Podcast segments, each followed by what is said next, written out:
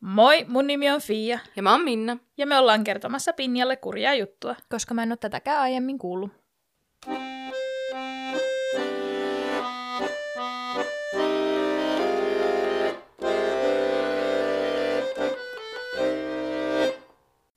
Joo, nyt ollaan aikaisin, aikaisin liikkeellä. Mm-hmm. Saattaa vielä kuulla, että ääni on painuksissa, kun on koko yö huutanut. Mm-hmm. Mä kyllä siis puhun unissani, että tiedä vaikka olisinkin niin. paapattanut läpi yön. Mutta jospa se tästä tämän jakson aikana sitten herää tämä ääni. Mä koen kyllä itse olevan ihan hereillä, mutta Niin. ääni kuulostaa vielä vähän tunkkaselta. Pahoittelut siitä. Mm. Tämänkertainen kurja juttu piti alun perin tulla jo heti Kyrttenin perään. No niin. Mutta siis aikahan on Piti- suhteellista, että Noniin. jostain niin kuin on. Kyllä se kyrttenin perään tulee, mutta... Niin. Niin. Tuli kyrtteni tää heti perään. Näinpä. Lähteenä mä olen käyttänyt tähän historia.net. Onko sitten historianet.fi? Ja Minna haukottelee kesken mun lauseet. Totta kai. Hyvää huomenta. Huomenta, huomenta. Mutta niin, historianettiä, öö.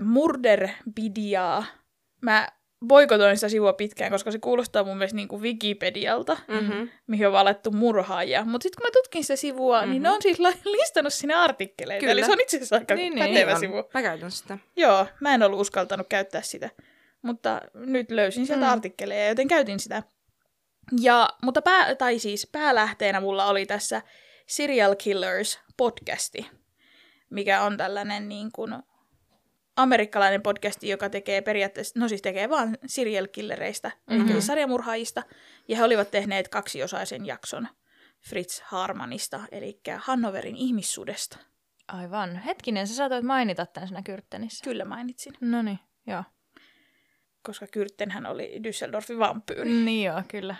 Olikohan kavereita? Who knows? Nää on tota niin, entisajan Avengers. Please don't assemble. Let's not as- assemble. Jep.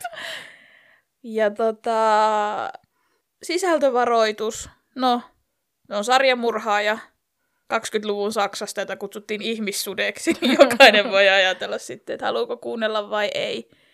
Mutta siis oli äärimmäisen kurja kaveri ja raaka ja seksuaalirikoksistakin on puhetta. Mm. Mm-hmm. Niin. Sellaiset varoitukset sitten tähän alkuun. Ja muistutuksena kaikille kuulijoille, Fia ei osaa saksaa. Kun aloitan sanomalla, että Friedrich Heinrich Karl Harman. No niin, se tuli ihan hyvin. Eli lyhemmin Fritz Harman. Syntyi Hannoverissa Saksassa 25. lokakuuta 1879. Hän syntyi Olli Harmanille ja Johanna omaa sukua Claudiukselle ja oli nuorin kuudesta lapsesta. Olipas suomalaiset etunimet. Mm, toi on niinku Olle, Aa niin. mutta se on varmaan niinku Olli. Voisi olla Ollekin, kun Saksasta on kyse. Mutta kun ne jenkit ainakin sanoo sen No, niinku... mutta jenkit sanoo jenkit. Mm. Mutta se serial, serial Killer podcast on oikeasti, ne tekee ihan jäätävän taustatyön. Mm. Ja ainakin ton äh, Fritzin nimen ne lausui ihan silleen Joo. oikein. Niin, ja se, se tuli niin kuin, ne oli- kirjoittanut sen niin kuin Ollie, Mm. sen nimen. Mutta noissa muissa lähteissä se oli niin kuin Olle. Mm. Se voi olla, että se on Olle. Olle tai Olli. Anyway. Mm. Minä sanon Olli. No niin. Eurooppalaiset nimet. Olle ja Johanna. Olli ja Johanna. Mm. Johanna. Mm. Mutta joo, hän oli siis nuorin kuudesta lapsesta. Ja kuopuksena hänestä tuli äitinsä silmäterä, ja joidenkin lähteiden ja ehkä mielipideiden mukaan äiti vähän ehkä lelli tätä nuorinta Mm. lastaan. Muun muassa tämä isä halveksui tällaista paapomista. Ylläri. Hän ei tykännyt siitä yhtään. Niin nimenomaan. 1800-luku. Niinpä. Fritz oli hiljainen lapsi, jolla oli vain vähän oman ikäisiä tai sukupuolta olevia ystäviä, ja joka harvoin seurusteli koulun ulkopuolella muiden lasten kanssa, sisaruksia lukuun ottamatta. Monet lähteet kuvailivat, että jo pikkulapsesta asti Fritzin käytös oli naisellista. Just Jaha. joo. Ja ottakaa huomioon 1800-luku, Mhm. mm-hmm. ja minä en ajattele näin, Niin. vaan nämä on otettu sitten lähteistä. Niin. Hän mieluummin leikki siskojensa nukeilla, kun olisi ulkona urheilut veljensä kanssa. God forbid. Hän Niinpä. tykkäsi myös pukeutua siskojensa vaatteisiin, ja hänellä oli läheinen suhde äitiinsä ja harrasti käsitöitä, kuten ristipistoa. Siis uskomatonta, miten oikeasti Mhm. mm-hmm. raskasta ihmisille voi olla tuommoiset asiat, Mm-hmm. Mm. mitkä, millä ei ole mitään väliä. Mm-hmm. Niin. Teet mitä tykkäät. Niin. Ja siis niin kuin, joo, siihen aikaan Mm. mm. niin kuin se maailma oli aivan eri paikka niin kuin, kuin nyt. Se on ihan eri paikka kuin se oli kymmenen vuotta sitten. On. Niinpä. Joo, mutta niinku- kyllä varmasti löytyy edelleen ihmisiä, joka Niin ei löytyy. katso syvällä. No kun Niin nimenomaan. on. Se on ihan uskomatonta, että se on niin raskasta ihmisille, Niinpä. että ne ei niin kuin, että to- toiset ihmiset ei saa olla semmoisia kuin ne on. Mm-hmm. Niin. Ja sitten kuinka, kuinka niin kun, mikä se on, kaksinaismoralistista se on, että itse lapsena rakastin Jurassic Parkia. Mm. Ja ketään ei haitannut, että mulla oli Jurassic Park-reppu ja Niin. Jurassic Park-lenkkarit. Ja mä leikin varmaan dinosaurusta Mm. Mm. pihalla. Mm. Kun taas se, että mä en tykännyt nukeista. Niin. Niin. Se oli kaikille, no äitille ei ehkä ihan ok, koska se olisi halunnut mulle pukea mekon päälle. Mm. Mutta, mutta se ei tehnyt sitä numeroa. Se oli vaan silleen, "Hö, harmi mä en saa laittaa mekkoa Niin. päälle. Niin. Jep. Mutta että, että kuinka niin kuin nurinkurinen se on. Mm. Niin, kyllä se po, niin kuin poikia paljon enemmän katsotaan niiden perään, että mitä, mitä ne harrastaa ja mitä ne, niin kuin, että onko ne miesmäisiä poikia. No kun just menisin, että tässäkin näkee sen naista halventavan näkökulman, että, että, että se on halventavaa, että jos poika leikkii tyttöä, kun se tyttö leikkii poikaa. Niin, Mhm. mm-hmm. kyllä. Jos niin kuin voidaan näin Kyllä. kär, kärjistää. En Jep. ihan oikeasti. Mm. Mutta tämä, tämä Fritzin naisellinen käytös Mm. toi siis hänelle tota paljon ongelmia kotioloissa. Ja niin kuin tässä jo nostettiin ilmi, niin 1800-luvulla tuommoinen naisellinen humputus ei ollut sopivaa miehen alulle, ja isä Olli piti huolen siitä, että oikaisi poikaansa kasvamaan tosi mieheksi. Ai kauhea. Sarkasmia täällä. Mm-hmm. Voi lukea rivien välistä. Toivottavasti. No ilmeisesti tämä Harmandien avioliitto perustui aika pitkälti rahaan. Johanna oli jo nelikymppinen avioituessaan itseään huomattavasti nuoremman Olle, Ollin kanssa. Ja Johannalla oli ilmeisesti varakas tausta, joten Olli hyötyi tästä liitosta rahallisesti. Mm. Ja Olli tunnettiin riitaisena ja äkkipikaisena miehenä. Hän henkisesti pahoinpiteli vaimoaan ja lapsiaan, ja hänellä oli lukuisia avioliiton ulkopuolisia suhteita. Siis kysymys. Onko tohon aikaan ollut tasapainoisia miehiä? Ei kuulosta Kun siis kaikki, kaikki, joka storissa, siis niin kuin, niin kuin että et on hyvin vähän silleen, hän oli rakastava isä ja rauhallinen mies, Mm. vaan kaikki vetää viinaa ja hakkaa vaimoja ja lapsia ja niin kuin, et, Mm. et, voiko miehet hyvin? Ei voi. ei, me, ei oikein missään tarinassa, että se ei, ajalla ei ole vissi ollut Niin siis väliä. nimenomaan, sitä myös meinaan. että niin kuin ikinä. Okei, mä annan tehtäväkseni etsiä tarinan. Okei, hei. Dammerin isä oli itse asiassa aika tasapainoinen. Hän oli vaan... Eikö Bandinkin ollut? No niin, se, se sen kasvatti isä oli. Niin. Joo. Joten ei ole mitään väliä. Mutta on, niin yleisestikin. Mm. On, on. Että miten miehet voi niin pahoin? Mm. Koska ne kasvatetaan tolleen. Jep. Koska ne ei saa leikkiä nukeilla ja No kun pukeutua siskojensa vaatteisiin. Just se. Joten toivoa on, että nyt kun alamme hiljalleen olemaan suvaitsevaisempia, niin ehkä sadan vuoden päästä ei ole niin paljon väkivaltaisia miehiä, on vaan väkivaltaisia naisia. En tiedä kyllä, kun katsoo tuota internetin alfamail-meininkiä, niin vähän Niin. huolestuttaa. Näinpä. No, Olli Harman oli siis väkivaltainen juoppo, ja pahimman julmuutensa hän säästi Fritzille. Hmm. Olli ei voinut hyväksyä sitä, mitä hän piti luonnottomana nailise- naisellisuutena Mm. Fritzin persoonallisuudessa. Just.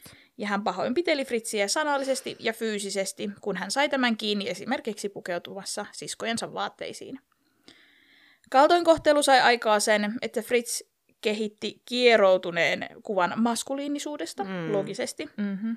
Ja hän vihasi isänsä, eikä koskaan antanut tälle anteeksi näitä varhaisia raakuuksia. No en olisi minäkään kyllä antanut. Niin, siis ei todellakaan kuulukaan. Jep.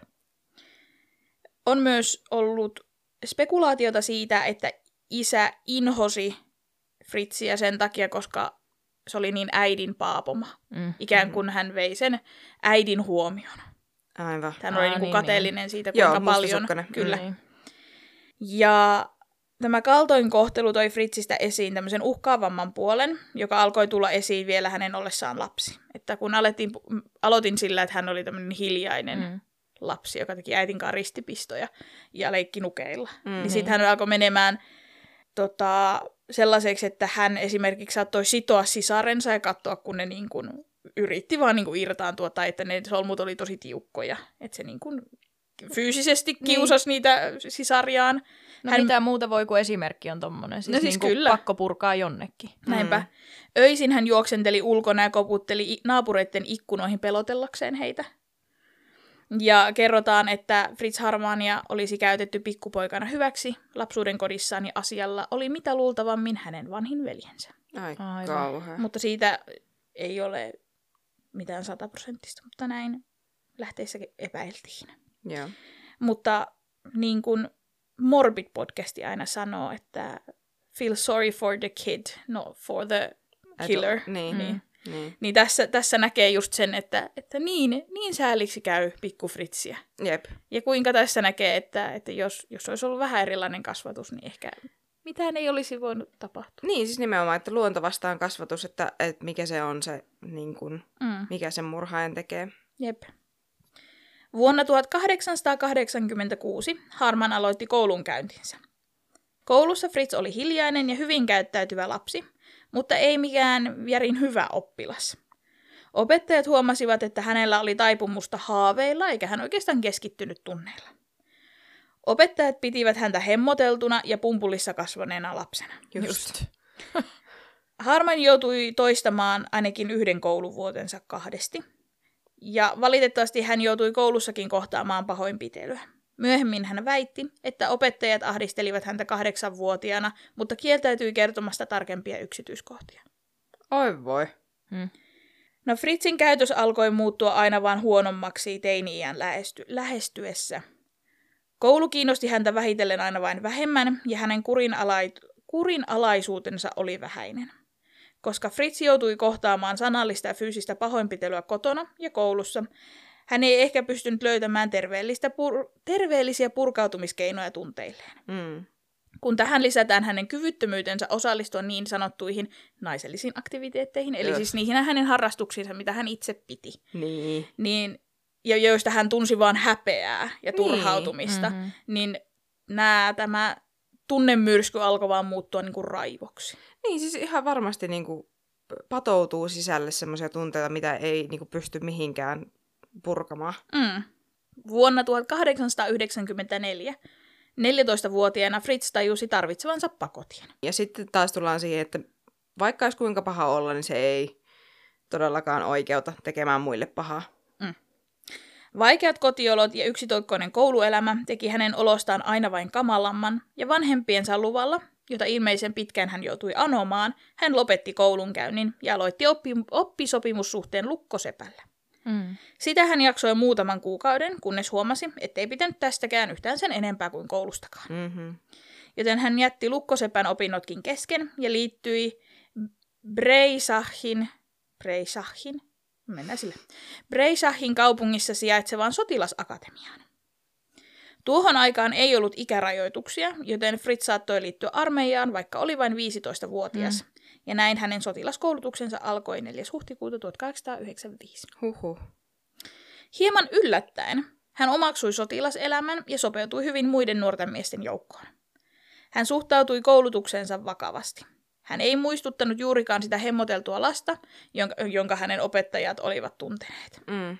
Kun Fritz jätti Hannoverin ja perheensä taakseen, hän tunsi voivansa omaksua myöheisemmän, myönteisemmän puolen itsestään. Mm. Hän kunnostautui sotilaana ja hänestä tuli keskittynyt nuori mies, vaikkakin edelleen hän oli hiljautunut ja varautunut. Mutta Hiljautunut. Hiljautunut. hiljainen ja varautunut. Hiljautunut. Eikä se ole silleen niin kuin hiljalleen Niin. varautunut. Mm. Uusi termi. TM, TM, TM.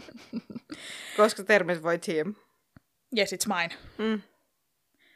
Mutta siis, että hän vähän niin kuin hyvällä tarkoittaen taantui siihen nuoreen itseensä, joka oli siis sellainen niin kuin rauhallinen ja hiljainen, mutta silti semmoinen niin kuin reipas ja tekevä, Mm. mitä hän oli ennen ehkä tätä Niin. kaikkea. Sai olla oma itsensä Kyllä. silleen, Mm. niin kuin, se, se, sillä tavalla, kun tartti. Kyllä. Hän oli vahva, mutta laiha ja puhui pehmeällä, käheällä äänellä, jota eräs etsivä kuvaili myöhemmin vanhan naisen ääneksi. Täh? En mä tiedä. Mikä teitä Ja musta vaivaa? on uskomatonta, että tämä täytyi Joo. kertoa. mainita Joo. erikseen. Millainen on vanhan naisen ääni Ja siis 15-vuotiaalla pojalla? matala ja mikä se oli, käheä ja Matala ja käheä. Niin. Eikö puhui pehmeällä ja pehmeä ja käheällä käheä. Se on, se on siis, onko se, missä se on, onko se pulkkissa se, että ottaa slipoverin pois? Ei vai kummelista, en mä tiedä. Joo, se Kummassa, kum... niin. Mm. niin se on varmaan se, semmoinen puhelinseksi ääni. Mm. Joo. Mutta hän, hän omaksui miellyttävän käytöksen, joka peitti alleen aiemman hyväksikäy- aiempien hyväksikäyttöjen arvet. Hän ei yksinkertaisesti vaikuttanut väkivaltaiselta ihmiseltä, mikä auttoi häntä myöhemmin välttämään epäillyt. Mm. Viiden kuukauden armeijan jäl- armeijassa olon jälkeen Fritz pyörtyi harjoitusten aikana. Lääkärit diagnosoivat hänelle aluksi lievän ahdistuneisuushäiriön, eli No, ahdistusneuroosin. Täsmä. Myöhemmin, myöhemmin he kuitenkin muuttivat diagnoosin epilepsiaa vastaavaksi tilaksi. Aha, Okei. Sinne päin. ihan sama asia. Ja diagnoosi pelotti Fritziä, ja hänestä tuntui, että hänessä oli jotain peruuttamattomasti vialla. Että Häntä, hän ahdistui entisestään siitä diagnoosista. No siis joo. Ja ikävä kyllä alle kuuden kuukauden palveluksen jälkeen 16-vuotias Fritz erotettiin armeijasta epilepsian vuoksi. Hm. Hän joutui palaamaan takaisin perheensä luokse Hannoveriin ja takaisin, i, takaisin isän Niin. valvovan silmän alle. Mhm. Ja oliko se edes epilepsia, jos se vaan niinku pyörtyi? Niin. Että jos ei se sano mitään kohtausta. Mm. Mm. Just. Niin. Ja sitten just, että diagnosoidaan vaan, että sulla on tää, että voi olla täällä enää, mutta me ei tehdä asialle mitään. Mhm. Häivy. 1800-luku. Lupu. Lupu. Lupu. Luku. Kotiin palaaminen nosti vanhat huonot käytökset esiin. Mm. Logisesti, koska hän joutui takaisin sinne väkivaltaiseen kotiin. Kyllä. Vastahakoisesti Fritz aloitti työt isänsä sikaritehtaassa. Ja hän inhosi isänsä niin kuin, isälleen työskentelemistä, mm-hmm. koska nyt sillä isällä oli niin kuin, melkein lain mukaan syy pompottaa häntä. Mm. Mm. Ja hän purki pahaa oloa kulkemalla yöt, ties missä. Perhe antoi hänen mennä, eivätkä kyselleet, mitä poika teki öisin, eivätkä he oikeastaan halunneet tietää. Siis, s- mut se on sun vastuulla. Mm. Se on Mm. vielä lapsi. No ei se nyt tuossa kohtaa varmaan enää ole ollut. Armeijankin kuitenkin käynyt. Niin. No joo, mutta 15-vuotiaana. Niin, Jep, Et niinku nimenomaan. siis silleen, että jo, mä ymmärrän, että ajat on olleet eri. Joo, ja mutta kyllä.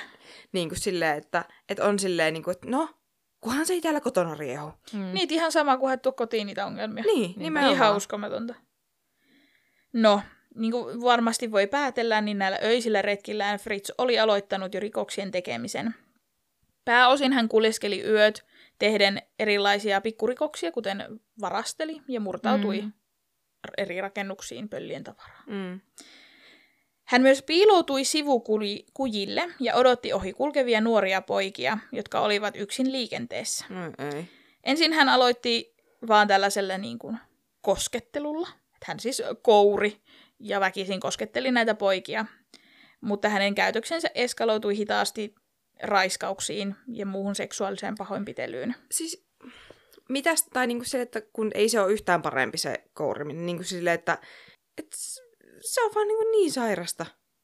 Ja muutenkin niinku olla silleen, minäpä nyt kosken tuohon ihmiseen, kun se ei halua, että mä kosken siihen. Mm-hmm. Jep.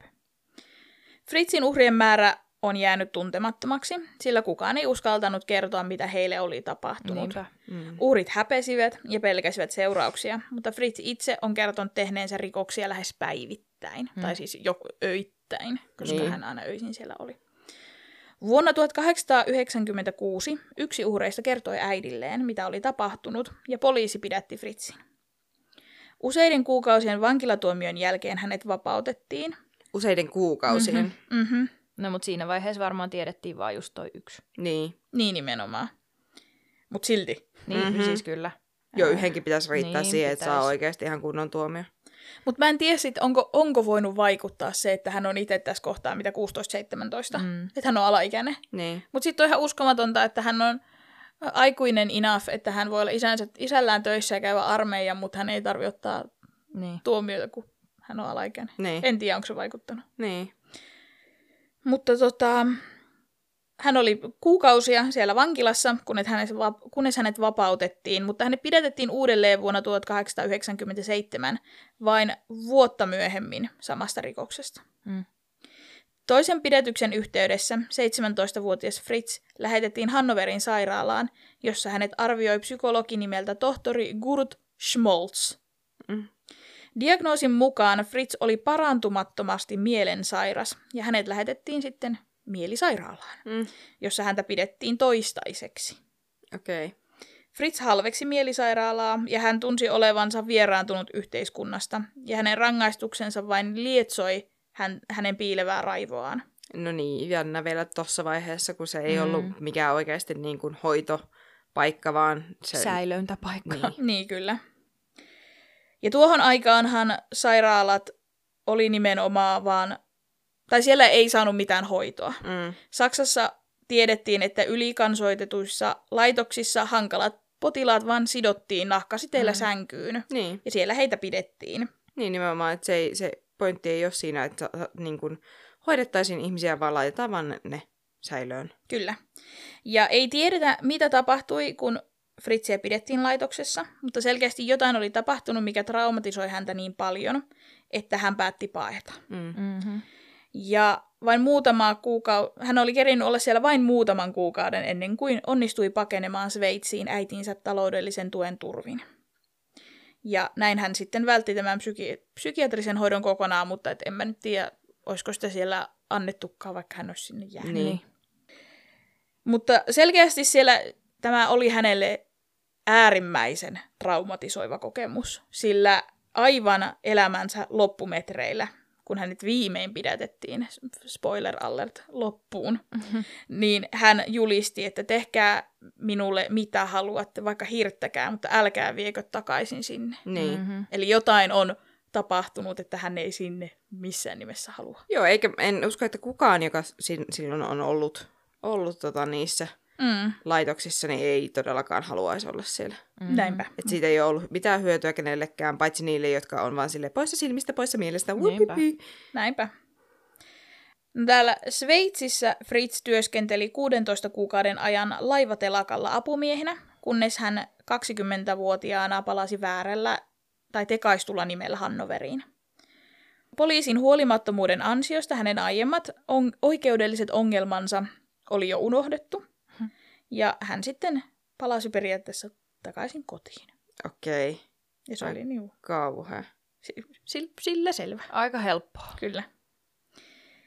Fritz halusi ainakin näyttää vakaalta, ja äitinsä rohkaisemana hän alkoi seurustella naapurin tyttären Erna Lowerin kanssa. Ja he menivät nopeasti kihloihin sen jälkeen, kun Erna tuli raskaaksi. Myöhemmin Erna kuitenkin abortoi lapsen, mutta he pysyivät silti kihloissa. Ja pian tämän kihlauksen jälkeen Fritz alkoi tuntua taas olonsa levottomaksi. Vuonna 1900 Fritz, joka oli nyt 21-vuotias, kutsuttiin takaisin asepalvelukseen, joka oli tuolloin pakollinen kaikille saksalaisille miehille. Niin, että onko se sen takia, kun se vaihtoi nimensä, niin sen takia se kutsuttiin takaisin, koska sehän kuitenkin oltiin niin kuin todettu kyvyttömäksi palvella. Öö, ei, vaan hän oli, hän, pää, hän oli ilmeisesti tullut sieltä Sveitsistä Saksaan vaan tekaistulla nimellä, Mm-hmm. ja nyt hän oli taas Fritz Harman. Okei. Okay. Mutta koska se oli pakollinen kaikille miehille, niin he olivat ajatellut, että tämä, vaikka hänet oli kotiutettu neljä vuotta sitten terveydellisistä syistä, niin aiempaa sairautta pidettiin vain tilapäisenä. Koska Ei- epilepsia on semmoinen Joo. hetkellinen hairahdus. Yhden Kyllä. kerran kaadut ja siinä se. Mielentila. Mm. Joo.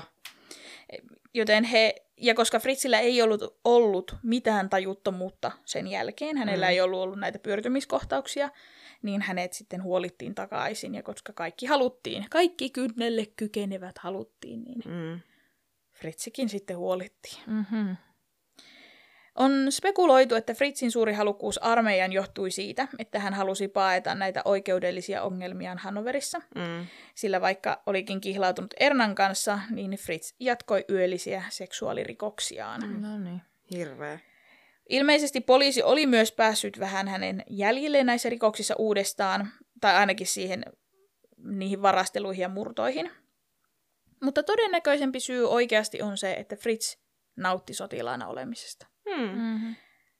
Hän onkin itse sanonut myöhemmin, että aika pataljoonassa oli hänen elämänsä parasta aikaa. Ja hänen esimiehensä kuvailivat häntä erinomaiseksi sotilaaksi ja ampujaksi. Mm. Eli se, varmasti se vaan sitten ehkä sopi hänelle. Niin. Mutta aika monet sairaat ihmiset hakeutuu nimenomaan mm. armeijan leipiin. Jep. Ja siis ei, en tarkoita sillä, että kaikki, kaikki sotilaat tai siis armeijassa töissä olevat tai muut olisi mielenterveysongelmaisia, vaan siis niin kuin, Mutta se, sie, tie... siellä on se tietty prosentti niitä. niin, ja se, tie... niin kuin se rytmi ja kuri niin kuin sopii siihen, Niin. siihen eh, mieleen. Mm. Haluan- Niin, joku antaa sulle niinku just nimenomaan sen struktuurin elämään, eikä tarvi itse miettiä. Mm. Näinpä.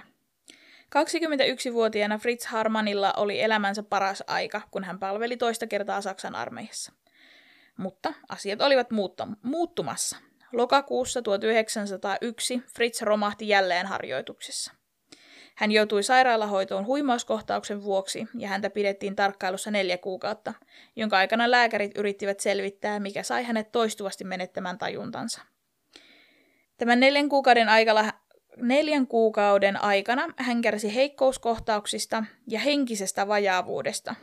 Eli vaikuttaa siltä, että suuren, suuren osan tästä ajasta hän oli houraileva, kykenemätön keskittymään ja höpötteli epäjohdonmukaisesti. Okei. Okay. Mm-hmm. Ja tämän neljän kuukauden kuluttua Fritz siirrettiin hermosairauksien osastolle ja siellä lääkärit päättelivät, että hänen aiempi diagnoosinsa, diagnoosinsa joka vastasi epilepsiaa, oli ollutkin dementia bro, ota, prosok, joka tunnetaan siis nykyään skitsofreniana. Aha. Mm-hmm.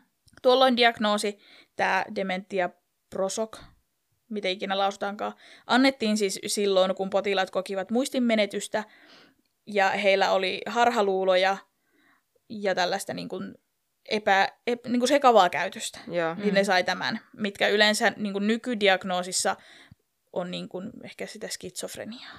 Okei. Okay. Eli tätä diagnoosia ei enää ole, Joo. vaan nykyään se menee sinne skitsofreniaan. En siis sano, että Fritzillä oli skitsofrenia, enkä sano, että skitsofrenikot on kaikki pyörtyileviä ja hourailevia, mutta näin kertoi minulle lähde. Mm. Ja lääkäreiden mukaan Fritzin tämä skitsofrenia, mikä nyt hänelle diagnosoitiin, oli, olisi tota, parantunut Aha. Jaa. sitten sen hermo, Vähän niin kuin se aikana. Joo, mutta se oli kuitenkin jättänyt pysyviä aivovaurioita. Okei. Okay.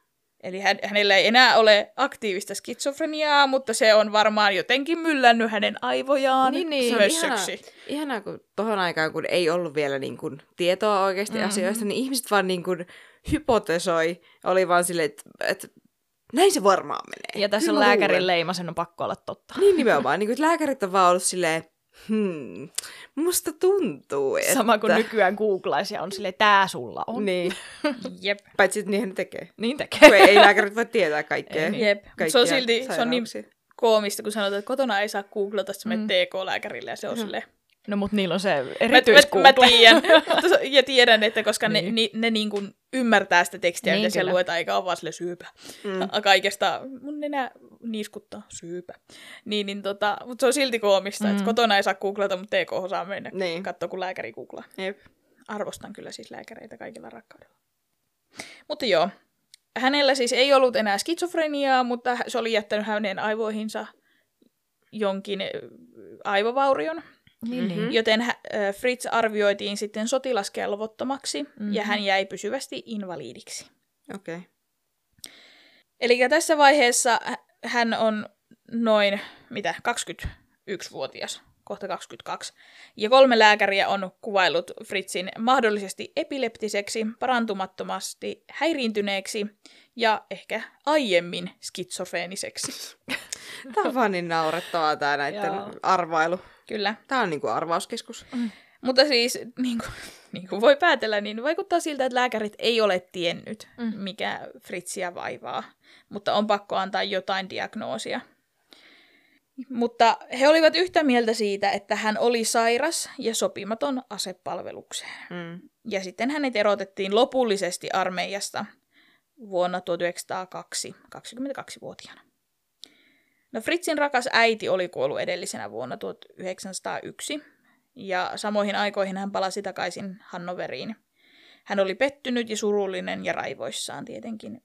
Äiti oli ollut varmaan ainoa, ainoa ihminen, joka hänestä oikeasti piti. Niin. Niin, ei sinänsä, että se voisi triggeröidä yhtään mitään tällaista.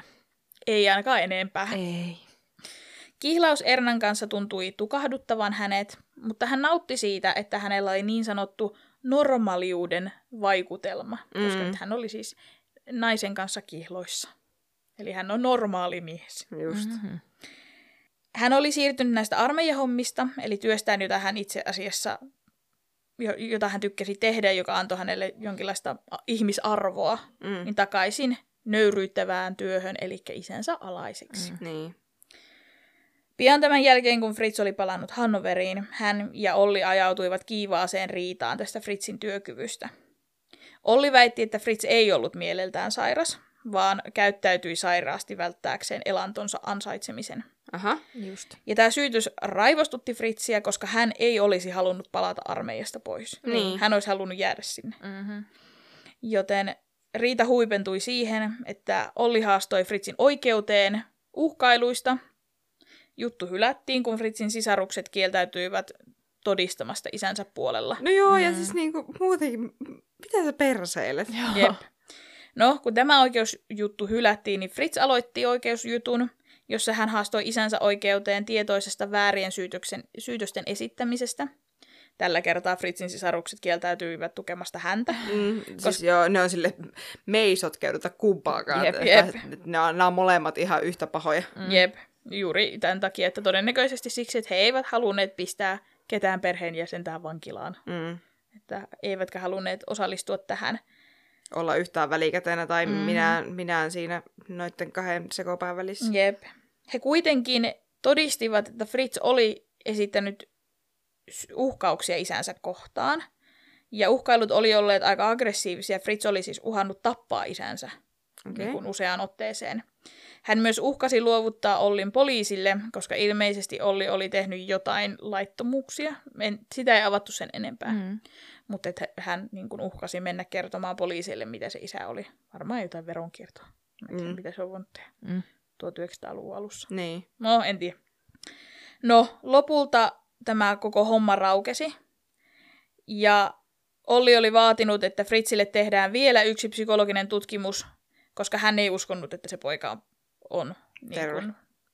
Niin, tai siis mä väitän, että hän, hän ei ehkä uskonut siihen, että se poika oli työkykyinen, mutta sitten se ei myöskään uskonut, että se on terve. En mä tiedä, mitä se haki sillä.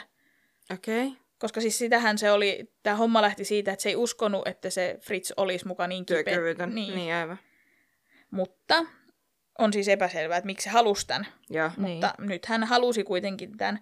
Ja arviointi tehtiin. Ja jälleen kerran se tuotti uuden diagnoosin. Psykologi nimeltä tohtori Andre lausui, että vaikka Fritz oli moraalisesti huonompi ja älykkyydeltään vähäisempi, Mitä? hän ei ollut henkisesti epävakaa. Siis, mitä lausuntoja? Jep. Mutta koska tää, hän totesi, että Fritz ei ole epävakaa, Joo. niin hän ei joutunut takaisin laitokseen. niin. Koska sitähän tässä sitten mm. myös Mm. ajet, ajettiin, että no jos et sä tee töitä, niin mene laitokseen. Niin.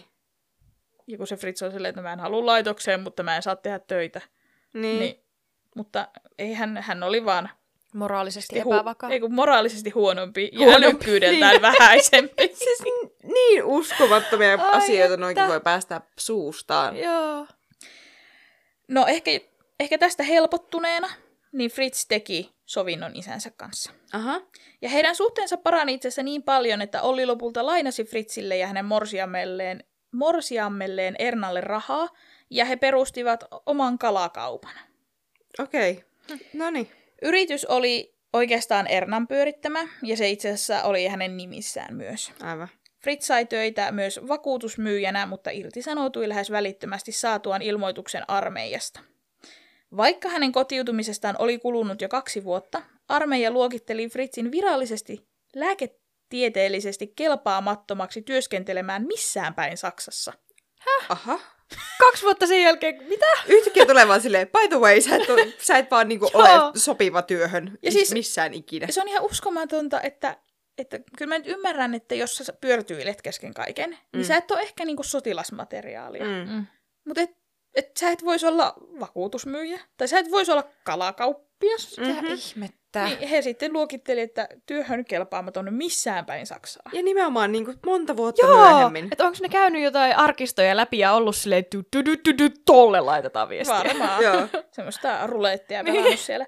Mutta tämä nostatti siis hänen armeijaeläkettään, mikä Aa, oli silleen niin kuin hyvä asia. Että ne, se sai nyt sitten semmoisen, niin kuin, siis sen, että kun hän nyt on kotiutettu, niin se sai semmoista armeijaeläkettä. Mutta nyt hän on kotiutettu työkyvyttömänä mm. ikuisesti. Joo. Niin sitten hän sai niin kuin toimeentulotukea ikään kuin siihen Niin. Kylkeen. Ja tota, asiat ei kuitenkaan mennyt ihan niin kuin, että vaikka tämä kuulostaa niin kuin hyvältä, niin tästä vaan se alamäki tavallaan niin kuin Mm. Joo. Samana vuonna Erna, joka oli jälleen raskaana Fritzille, päätti, että päätti heidän neljä vuotta kestäneen kihlauksensa. Niin, ne on ollut kihlaussa neljä vuotta jännää, että mm. Hä- häitä ei ole kuulunut. Jep. Niin kuin tohon vo- niin Niin, maailman niin. aikaan. Niin en, kyllä, Ei liity taas mitenkään nä- täm- tämä, tähän päivään. niin kyllä. Ja uskomatonta, että ollaan tehty lapsia, vaikka ollaan ollut vasta kihloissa. Mm. Ei uskallis ääneen sanoa. No, niin kuin arvata saattaa, Fritz ei ollut ehkä mitenkään erityisen huomioiva kumppani.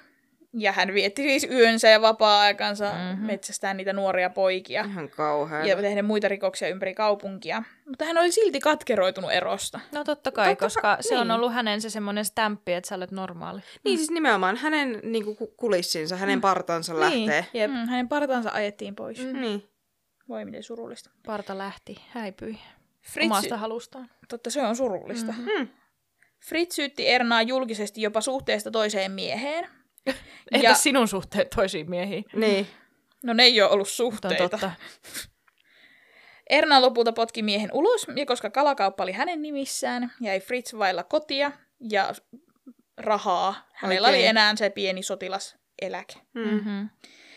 No Fritz ajautui kierteeseen. Hän sekaantui yhä enemmän Hannoverin alamaailmaan ja seuraavat kymmenen vuotta hän vietti vankilassa ja vankilasta poissa Okei. ja taas vankilassa tehden murtoja ja erilaisia pahoinpitelyitä. Mm.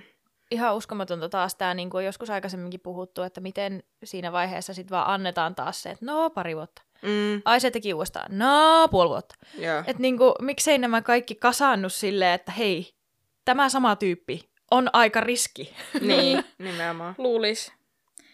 Hän otti tämän kymmenen vuoden aikana jotakin laillisia töitä myös, mutta ei koskaan pitänyt niistä kiinni. Vuosina 1905-1913 hänet erotettiin toistuvasti, koska hän oli varastanut joko pomoltaan tai asiakkailtaan. Hän myös keksi vielä karmeempia rikos- tai niin kuin murtobisneksiä. Että hän ei vaan niin kuin murtautunut taloihin ja vienyt sieltä niin kuin omaisuutta, okay. mikä on itsessään jo kauhea, vaan hän tapasi erään tämmöisen leskirouvan, jonka hän oli tavannut työskennellessään virkailijana tämmöisessä maalivalmistamossa. Valmistamossa. Ja yhdessä he päättivät alkaa ryöstämään hautoja. Aha. Okei. Okay. Kaksikko liitti vielä yhteen naisen 10-vuotiaan pojan, ja he muodostivat tämmöisen varkaiden ryhmän, ja he myös varastivat maalia sieltä maalivalmistamosta ja murtautuivat lähi, lähistön taloihin, mutta siis he kävi ryöstämässä hautausmaita, jopa hautakiviä, ja myi niitä sitten eteenpäin. Ihme. Siis mikä on tämän mummon tarina? Miten Niin kuin what? Mistä se vaan yhtäkkiä plupsahti paikalle? En. Kertokaa mulle, mitä hyötyä on hautakiven varastamisesta. Jos on joku kaima, joka tarvii kiveä. Niin koko nimi en Kaima. mä tiedä, niin. Siis ihan uskomatonta. No, lopulta Fritz pidätettiin maalin varastamisesta, mutta häntä ja tätä naista ei koskaan saatu kiinni näistä haudanryöstöistä. Tai siis tiedetään, että ne teki sen, mutta ei pystytty niinku syyttämään. Joo. No, Okei, okay, mitä ihmettä? Niin, että se mummo oli kuitenkin oikea henkilö. joo, joo, joo, kyllä, kyllä. Koska tämä kuulostaa just semmoiselta, että minä kävin mummo ja sen 10 V lapsen lapsen kanssa ryöstelee hauta. Okei. Sille sure, sure. No, Toki. Mm. niin. No nyt aloin epäilemään. niin, niin tarina kertoo. Vuonna 1913 33-vuotiaana Fritz tuomittiin pisimpään vankeusrangaistukseensa. Hän sai viisi vuotta vankeutta sen jälkeen, kun poliisi tutki hänen kotiinsa ja löysi varastettua omaisuutta, joka yhdisti hänet murtojen sarjaan. Hmm. Pitkä vankeusaika iski niin kuin Fritziin aika kovasti. Mm. Ja se vähän niin kuin löi silleen niin kuin järkeä päähän. Okei. sanotusti. Sen sijaan, että hän olisi jos vaikka poliisia karkuun tai keplotellut itsensä johonkin sopimukseen tai karannut vankilasta, niin hän tyytyi istumaan tuomionsa se viisi vuotta ilman valituksia. Ja itse asiassa hän jälleen kerran osoitti merkkejä vanhasta itsestään. Hän oli rauhallinen ja yhteistyökykyinen, ja rangaistuksensa viimeisinä vuosina hän sai jopa työskennellä työmiehenä läheisen kartanokodin tiloissa. Mutta mä veikkaan, että toi on vähän sama kuin se armeija. Mm. Että taas sun ei tarvii niinku itse miettiä, vaan sulle kerrotaan, mitä teet, ja sä niinku tottelet. Ja sun ei tarvii miettiä sitten, kun sä oot keskenäsi, ja sun pitäisi keksiä, että mitä sä teet. Ja sit sun aivot on vaan Mm. mm. mössöä. Niin, todennäköisesti. Tuohon aikaan suurin osa työkykyisistä miehistä oli värvätty maailmansotaan, joka oli just alkanut. Ensimmäinen maailmansota siis, mikä tarkoitti, että työvoimasta oli niin paljon pulaa, että jos oli tavallaan semmoisia hallittavia vankeja, niin heidät pistettiin sitten niin työmiehiksi. Niin. Ja sitä kautta hänkin siis Fritz pääsi tänne kartanon tiloille töihin. Mm-hmm. Ja hän oli katkera, tai häntä harmitti, että hän ei päässyt sinne sotaan mukaan, koska se oli se sotilasura ollut se sen juttu. Niin. Mutta että hän käyttäytyi silti hyvin taustastaan huolimatta. Ja hän itse asiassa pääsi vapaaksi vuonna 1918 öö, vähän niin kuin sovittua aikaisemmin, Mm. koska tämä kartanon väki piti häntä niin hyvänä työntekijänä, että ne puhuu sen puolesta. Okei. Mm. Vapautumisen jälkeen Fritz muutti Berliiniin. Hän yritti aloittaa uuden elämän kaukana rikollisesta menneisyydestään, mutta näytti siltä, että hän ei pysty taistelemaan näitä taipumuksiaan vastaan ja palasi äkillisesti takaisin Hannoverin vain muutaman viikon kuluttua. Joo. Hän asui siskonsa luona lyhyen aikaa ja muutti sitten pieneen asuntoon elokuussa 1918. Lähes välittömästi palattuaan Hannoveriin Fritz palasi entiseen elämäntapaansa. Hannoverin päärautatieasemasta tuli hänen rikollisen tu- toiminnan tukikohta. Hän kuljeskeli asemalla myöhään yöllä ja tuli tunnetuksi alueella. Hän palkkasi miespuolisia seksityöläisiä ja etsi nuoria miehiä, erityisesti karkureita ja yksin matkustavia poikia, jotka hän voisi houkutella takaisin kotiinsa.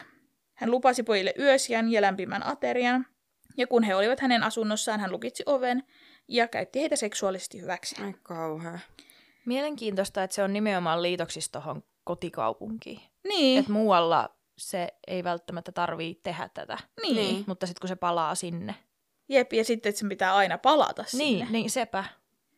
Hän myös hankki elantonsa ostamalla ja myymällä varastettua omaisuutta ympäri kaupunkia. Koska Saksa oli ensimmäisen maailmansodan jälkeen huonossa jamassa, oli Fritzillä paljon mahdollisuuksia käydä kauppaa. Varastettuja hyödykkeitä, sokeria, savukkeita, ihan perustarvikkeita, mitä kaapeista Mm. löytyi, niin ne kävi hyvin kaupaksi, kun kaikesta oli pula. Mm. Ja niiden arvo nousi myös Mm-hmm. aika kovasti. Ainoa asia, mikä Fritziä nyt esti, oli poliisi, joka partioi siellä rautatieasemalla myös. Mutta resurssien puute vaikutti myös poliisiin, ja Fritz hyödynsi tätä epätoivoa siten, että hän solmi suhteen poliisin ilmiantajana. Aha. Koska poliisin mahdollisuudet olivat rajalliset, he hyväksyivät Fritzin avun, ja häntä käytettiin tämmöisissä paljastustehtävissä. Eli Fritz osallist, meni mukaan johonkin riko, rikollisporukkaan, Mhm. joko ne osti tai myi jotain varastettua tavaraa, ja sitten ne meni sinne Fritzin asunnolle, poliisit tuli sinne, raidas koko paikan, ne kaikki jäi kiinni, ne jopa pidätti niinku Fritzin, mm. Mutta sitten kun ne pääsi takaisin niinku asemalle, ne päästi Fritzin vapaaksi. Ja Peiteoperaatio. Kyllä, hän, hänestä tuli tämmöinen vasikka. Mm-hmm. Menen sanoa voi. Sille se on väärä sana. Ja tämähän sitten vaikutti siihen, että Fritz sai poliisin luottamuksen. Mm. Eli nyt kun Fritz sitten itse hengaili siellä Niin. rautatieasemalla etsien sieltä sitä yöllistä seuraansa, niin kaikki oli silleen, että äh, toi on se poliisin. Poliisin tyyppi, ei mitään hätää. Ai kauhea. Et se... Ovela. Niin. Syyskuussa 1918 39-vuotias Fritz Harman tapasi 17-vuotiaana Friedel, Friedel Rothin kahvilassa. Roth oli va- karannut kotoa ja tarvitsi majapaikan. Nuori karkuri oli kirjoittanut äidilleen, että hän ei palaa kotiin ennen kuin olet taas kiltti. Ja sitten poika oli lähtenyt. Okei. Okay.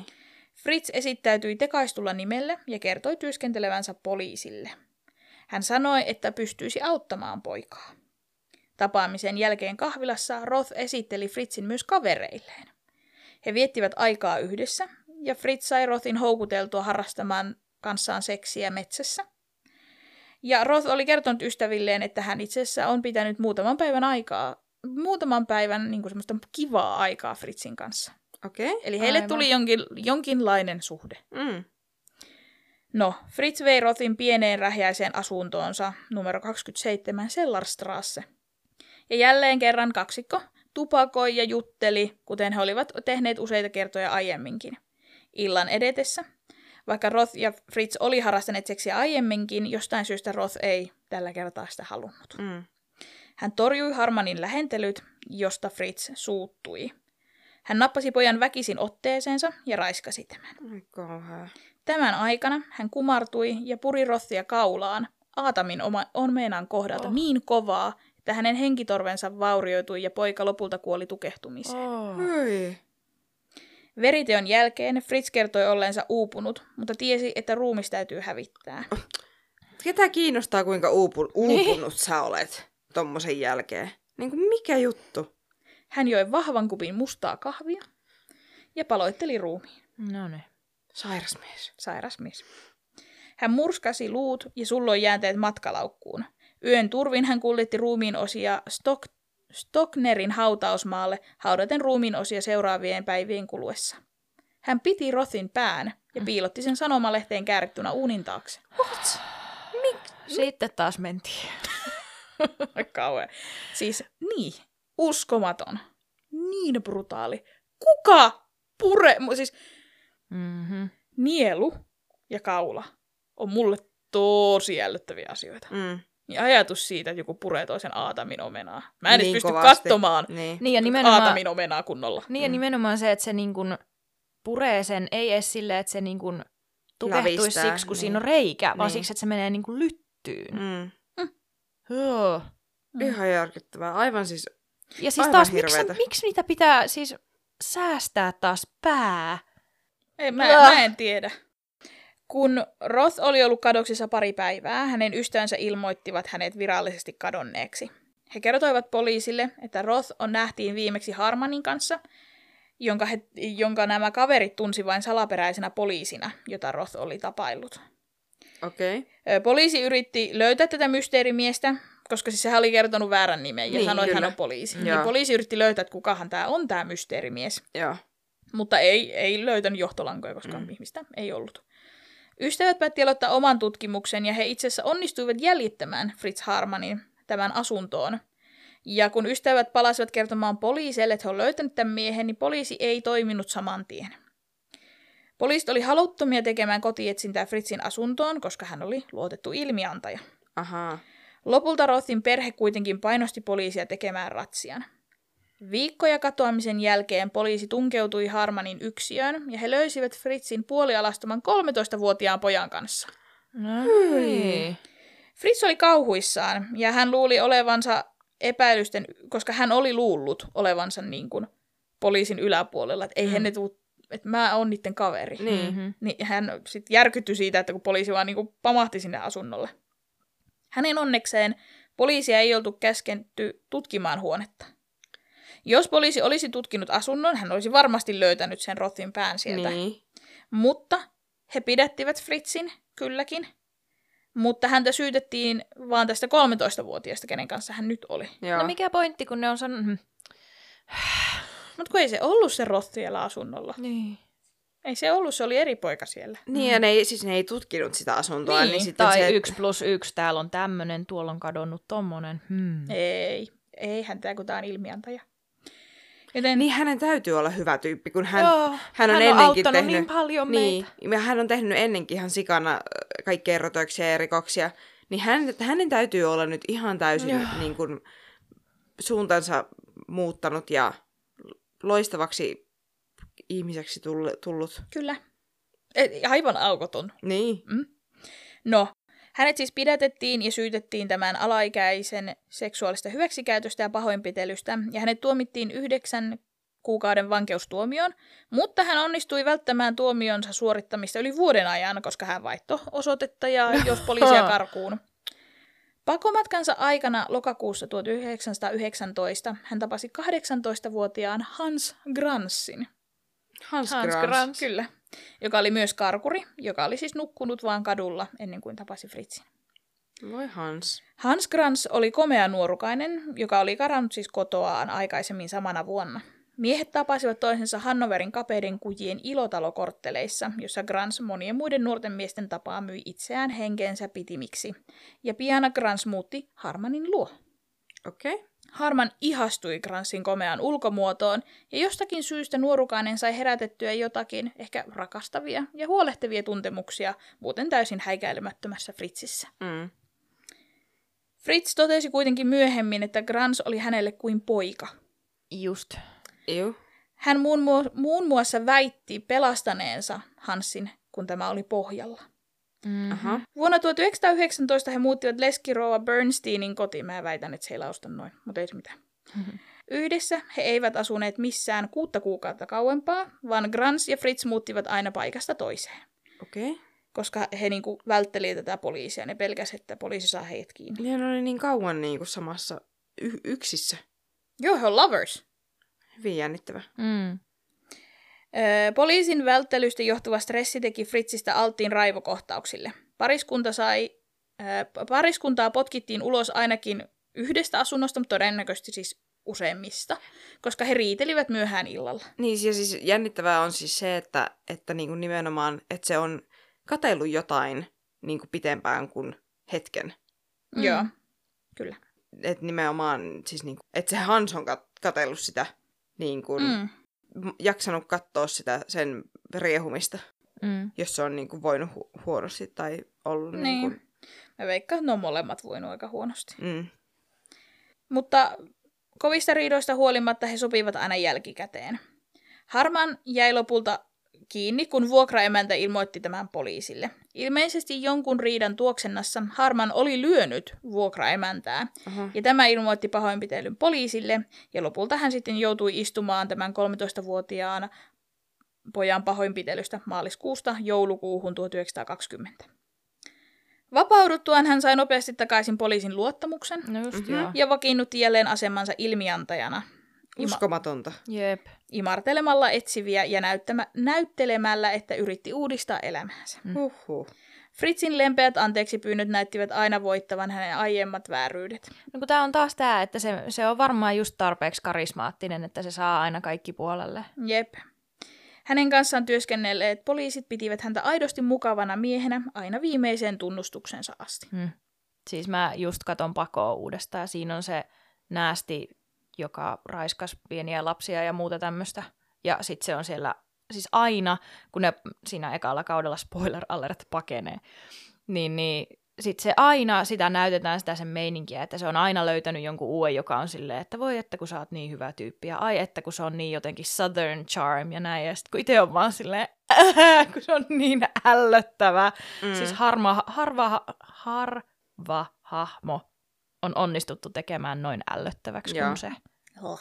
Ehkä Fritz olisi voinut näytellä sitten sitä ihan Niin. omana itsenä, Jep. koska hän oli myös hirveän karismaattinen. Hän oli myös siisti ulkonäöltään, mikä varmaan vaikutti siihen, että hän oli hurmaava. Mm. Vuosi vankal- vankilasta vapautumisen jälkeen Fritz, nyt 42 vuotta, ja Hans Grans, 19, muuttivat jälleen, tällä kertaa rähjäiseen pohjakerroksen asuntoon. Asiat olivat paikallaan, hiljalleen, ne ei mitään tapahtunut niin kuin yli vuoteen. Mm. He vaan eleli yhdessä. Aivan. Fritzin oikeudelliset ongelmat kuitenkin jatkuivat, mutta rauhoittuivat täksi ajaksi. Sen sijaan heidän romanttinen elämänsä oli kaikkea muuta kuin rauhallista.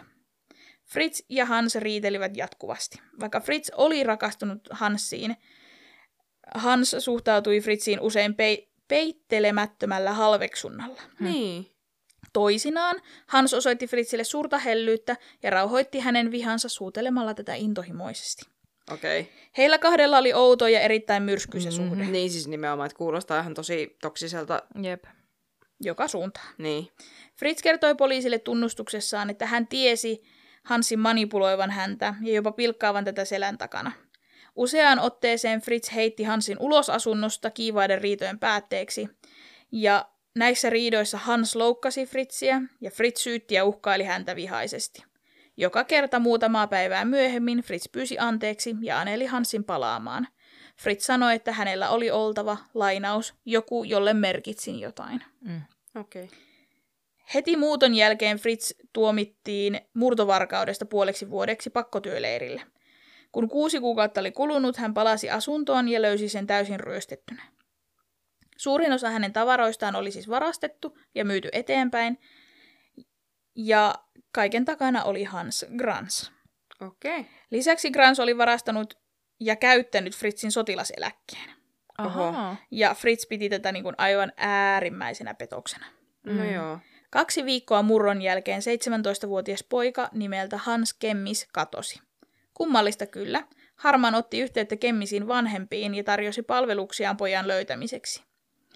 Hän kertoi myös poliisille, että Grans oli varmaan vastuussa Kemmisin katoamisesta. Aha. Okei. Okay. Mutta siis Grans ei oikeasti voinut olla, koska hän oli itse asiassa itse poliisin hallussa, kun oli varastanut jotakin. Mm.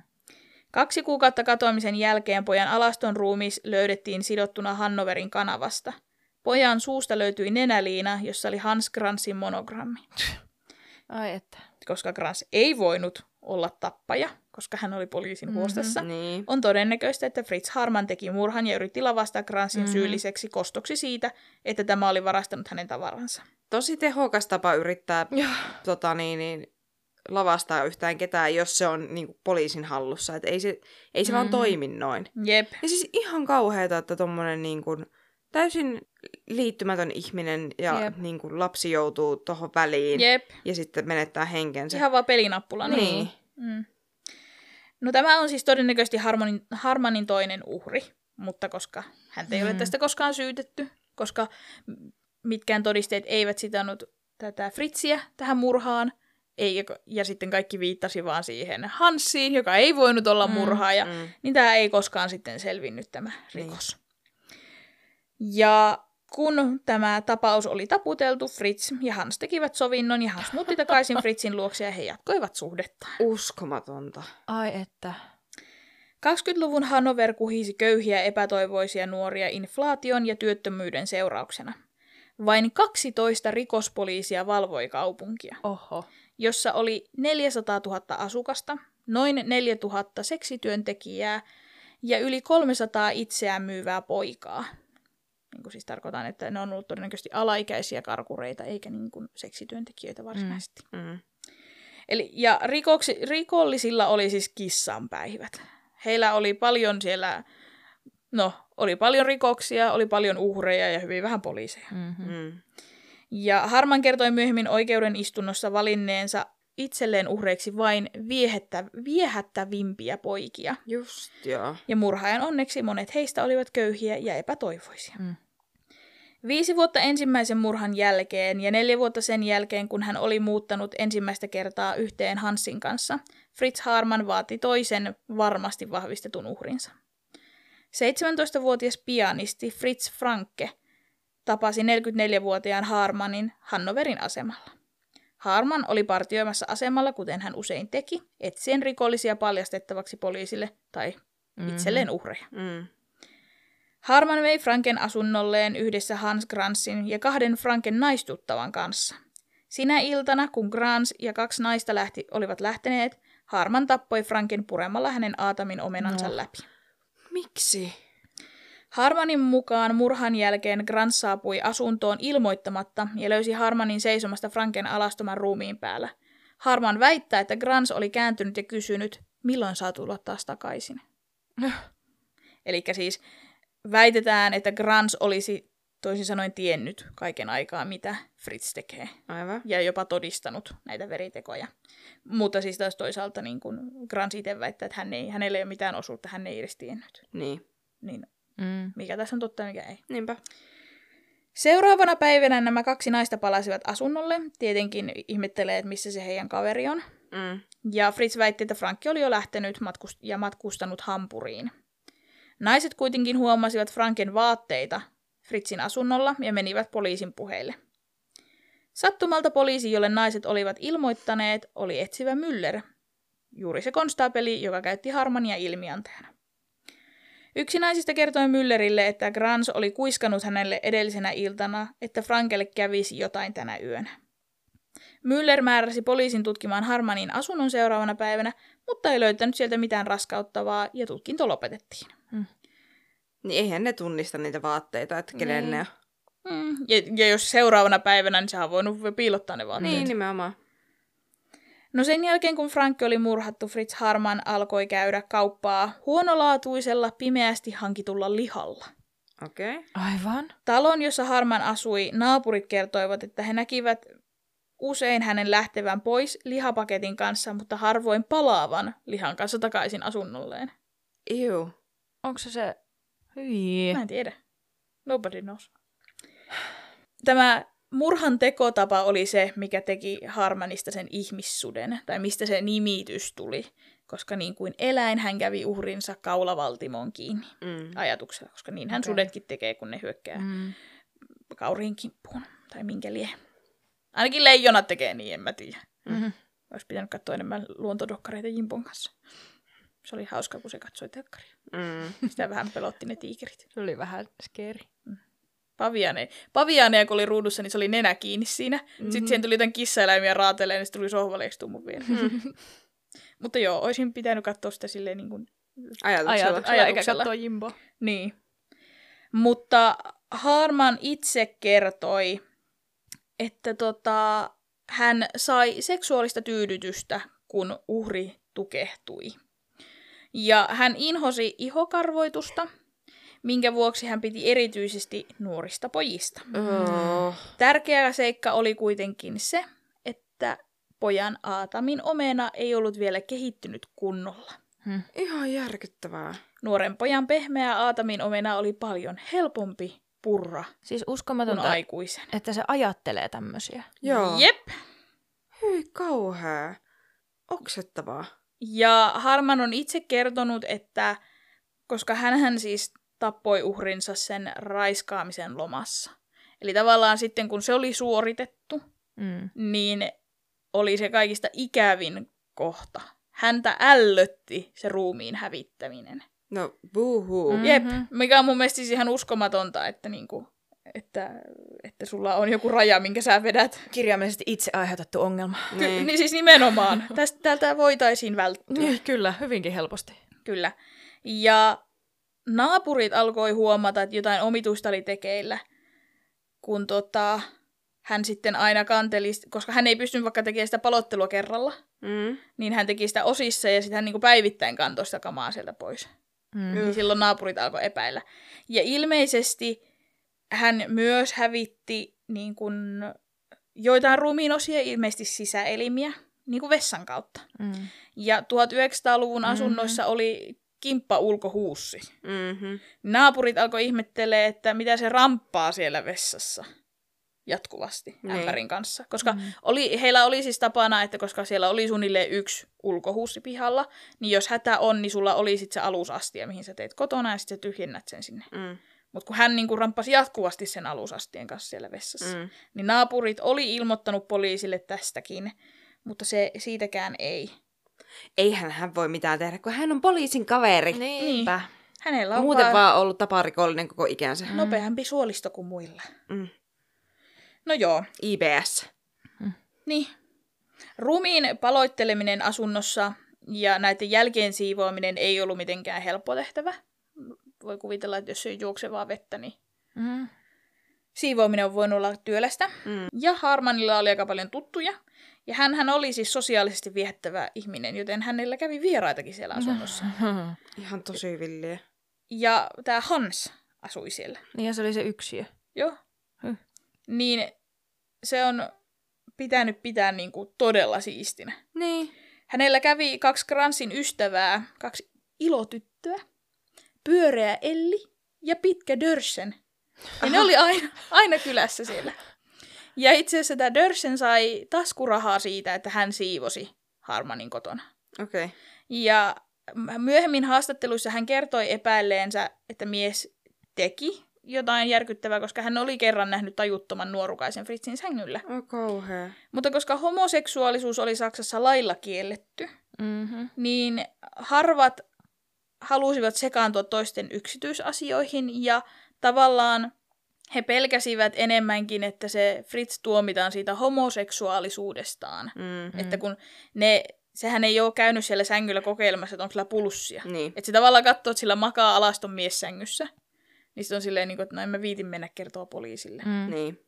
Mutta kun tämäkin on niin typerää, että sitten ne, mitä tulee julki homoseksuaalisuudesta, on tämmöisiä juttuja. Mm. Mm-hmm. Niin kas kummaa, että ihmiset on silleen, että tuo on sairasta.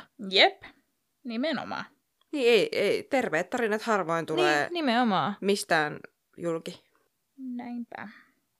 Mutta joo, Harman pelkäsi se kiinni jäämistä, joten hän näki, näki paljon vaivaa peittääkseen aina jälkensä. Kun hän paloitteli ruumiit, niin hän heitti sitten nämä luut ja tämmöiset isommat palat. Hän ei enää säästänyt ketään niin kuin hän teki tämän ensimmäisen kohdalla, Mm-hmm. vaan hän heitti ne jokeen. Mm. Ja koska hän oli poliisin ilmiantaja, niin kukaan ei enää tullut varoittelematta hänelle ovelleen kolkuttelemaan. Että hän oli saanut nyt sen poliisin luottamuksen aivan täysin. Aivan uskomatonta. ja Joo. kukaan ei myöskään välittänyt siitä, että hän siellä etsi uhreja läpi yön siellä Mm. Hannoverin asemalla. Niin toikin on niin hämmentävää sitten, että jos se disposal on hänen mielestään niin rankkaa, niin miksi se tekee sen aina sitten siellä asunnolla? Miksi se tee sitä siellä asemalla esimerkiksi? Jos se haluaa harrastaa sek- seksiä sängyssä. Mm. En, en mä tiedä. Kai sillä on ollut joku juttu. Mm. Aika hyvä kysymys. Jos tota voi seksin harrastamiseksi sanoa. Niin, mutta siis, että hänen se mieliteko Niin, on, niin, sitä mä kyllä. tarkoitan. Että ei, ei se ole kyllä niin kuin, siis sellaista, ei. Mm. Mm. Myös kiinni jääminen oli Harmanille aika epätodennäköistä, koska pelkästään vuonna 1923 Hannoverissa ilmoitettiin kadonneeksi 600 teini-ikäistä Mm. poikaa. Ja se, tämä ei johtunut siitä, että siellä olisi ollut satoja sarjamurhaa ja metsästämässä nuoria poikia, vaan nämä pojat ihan oikeasti vaan niin kuin karkasi kotoa. He lähti paremman työn perässä Mm. muualle ja heitä saatettiin siepata ja myydä muukalaislegioonaan, mm. värvätä armeijoihin, Mm. että niitä vaan niin kuin hävisi. Joo. Totta kai rikollisuus oli yksi iso asia, mutta että oli niin monta syytä, niin poliisilla ei ollut, niillä 12 poliisilla Niin. ei ollut rahkeita Niin. selvittää kaikkia kadonneita. Neljä viikkoa Franken tappamisen jälkeen, maaliskuussa 20, maaliskuun 20. päivä 1923, Fritz tapasi 17-vuotiaan Wilhelm Schulzen Hannoverin asemalla. Schulze oli nuori kirjailijan alku, joka oli juuri karannut kotoa, ja tämä teki hänestä Harmanille helpon kohteen. Harman oli jälleen kerran esiintynyt poliisina ja teeskennellyt kuuntelevansa ymmärtäväisesti pojan ongelmia. Hän tarjosi Wilhelmille yösijaa ja lämmintä ateriaa, ja hän otti tarjouksen innokkaasti vastaan ja seura- seurasi Harmania tämän asuntoon. Ai vai. Huone oli pieni, mutta siisti. Täysin tahraton. Sen jälkeen, kun Fritz oli melkein jäänyt kiinni tästä Franken murhasta, kun ne sen kaverit oli ollut mm, silleen, Niin. niin hän oli päättänyt alkaa jynsäämään kämppää kovilla kemikaaleilla sen lisäksi, että se antoi rahaa ihmisille, että ne siivoisi siellä. Mm. Niin hän myös käytti niinku kovia kemikaaleja sen asunnon siivoamiseen. Jopa niin, että naapurit oli alkanut valittaa, että siellä haisee se kemikaali. Joo. Ja vuokraemäntä oli vaan todennut, että, että tota, parempihan se huoneen siisti olla. Ja, Mm. ja koska Harman oli hurmaava, Ai vuokraemäntä piti hänestä, voi. niin hän antoi sen siivota sillä millä lie, varmaan bensiinillä. Mm. Just, millä se niin. on hinkattu. Joku tarpetti. Niin. Ja viehättävyyden, viehättävyytensä ansiosta hän siis sai myös Schulzin kaltaiset nuoret pojat houkuteltua sänkyynsä. Miellyttävän ystävällisen käytöksensä ansiosta Harman pääsi hyvin lähelle uhrejaan ilman, että niin kuin, täytyy väkisin ähertää.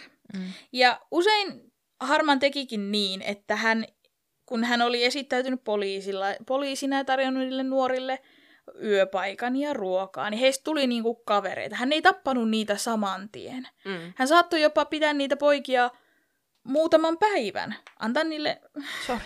antaa niille rahaa pikkutöistä. Vähän niin kuin juoksupoikina piti niitä. Mm. Ne saattoi harrastaa seksiä useammankin kerran ennen, kun hän tappoi ne pojat. Siis niin pimeätä, siis niinku toi just, että se tavallaan leikittelee niiden Joo. kanssa. Ihan Mm. kauheeta. Harman teki sellaista, että hän niin kuin siinä kun se poika oli siellä vaikka muutaman päivän, niin hän tutustui niihin. Hän halusi selvittää, etsiikö kukaan niitä poikia. Mm. Et jos tämä oli vaikka sellainen, että joo, että, että mä oon tässä vaan kaupassa, että äiti ottaa mua tunnin päästä kotiin, mm. niin hän ei tehnyt mitään. Mutta hän niinku yritti selvittää, nyt selvisi, että tämä poika on karannut kotoa. Niin. Niin hän on helppo uhri, kukaan ei jää kaipaamaan, koska hän on jo karannut kotoa. Niin. Tai siis jää kaipaamaan, mutta ei osaa lähteä etsimään. Niin. Ja kun hänelle selvisi, että kukaan ei kyseenalaistaisi Schultzin katoamista, niin Harman hyökkäsi.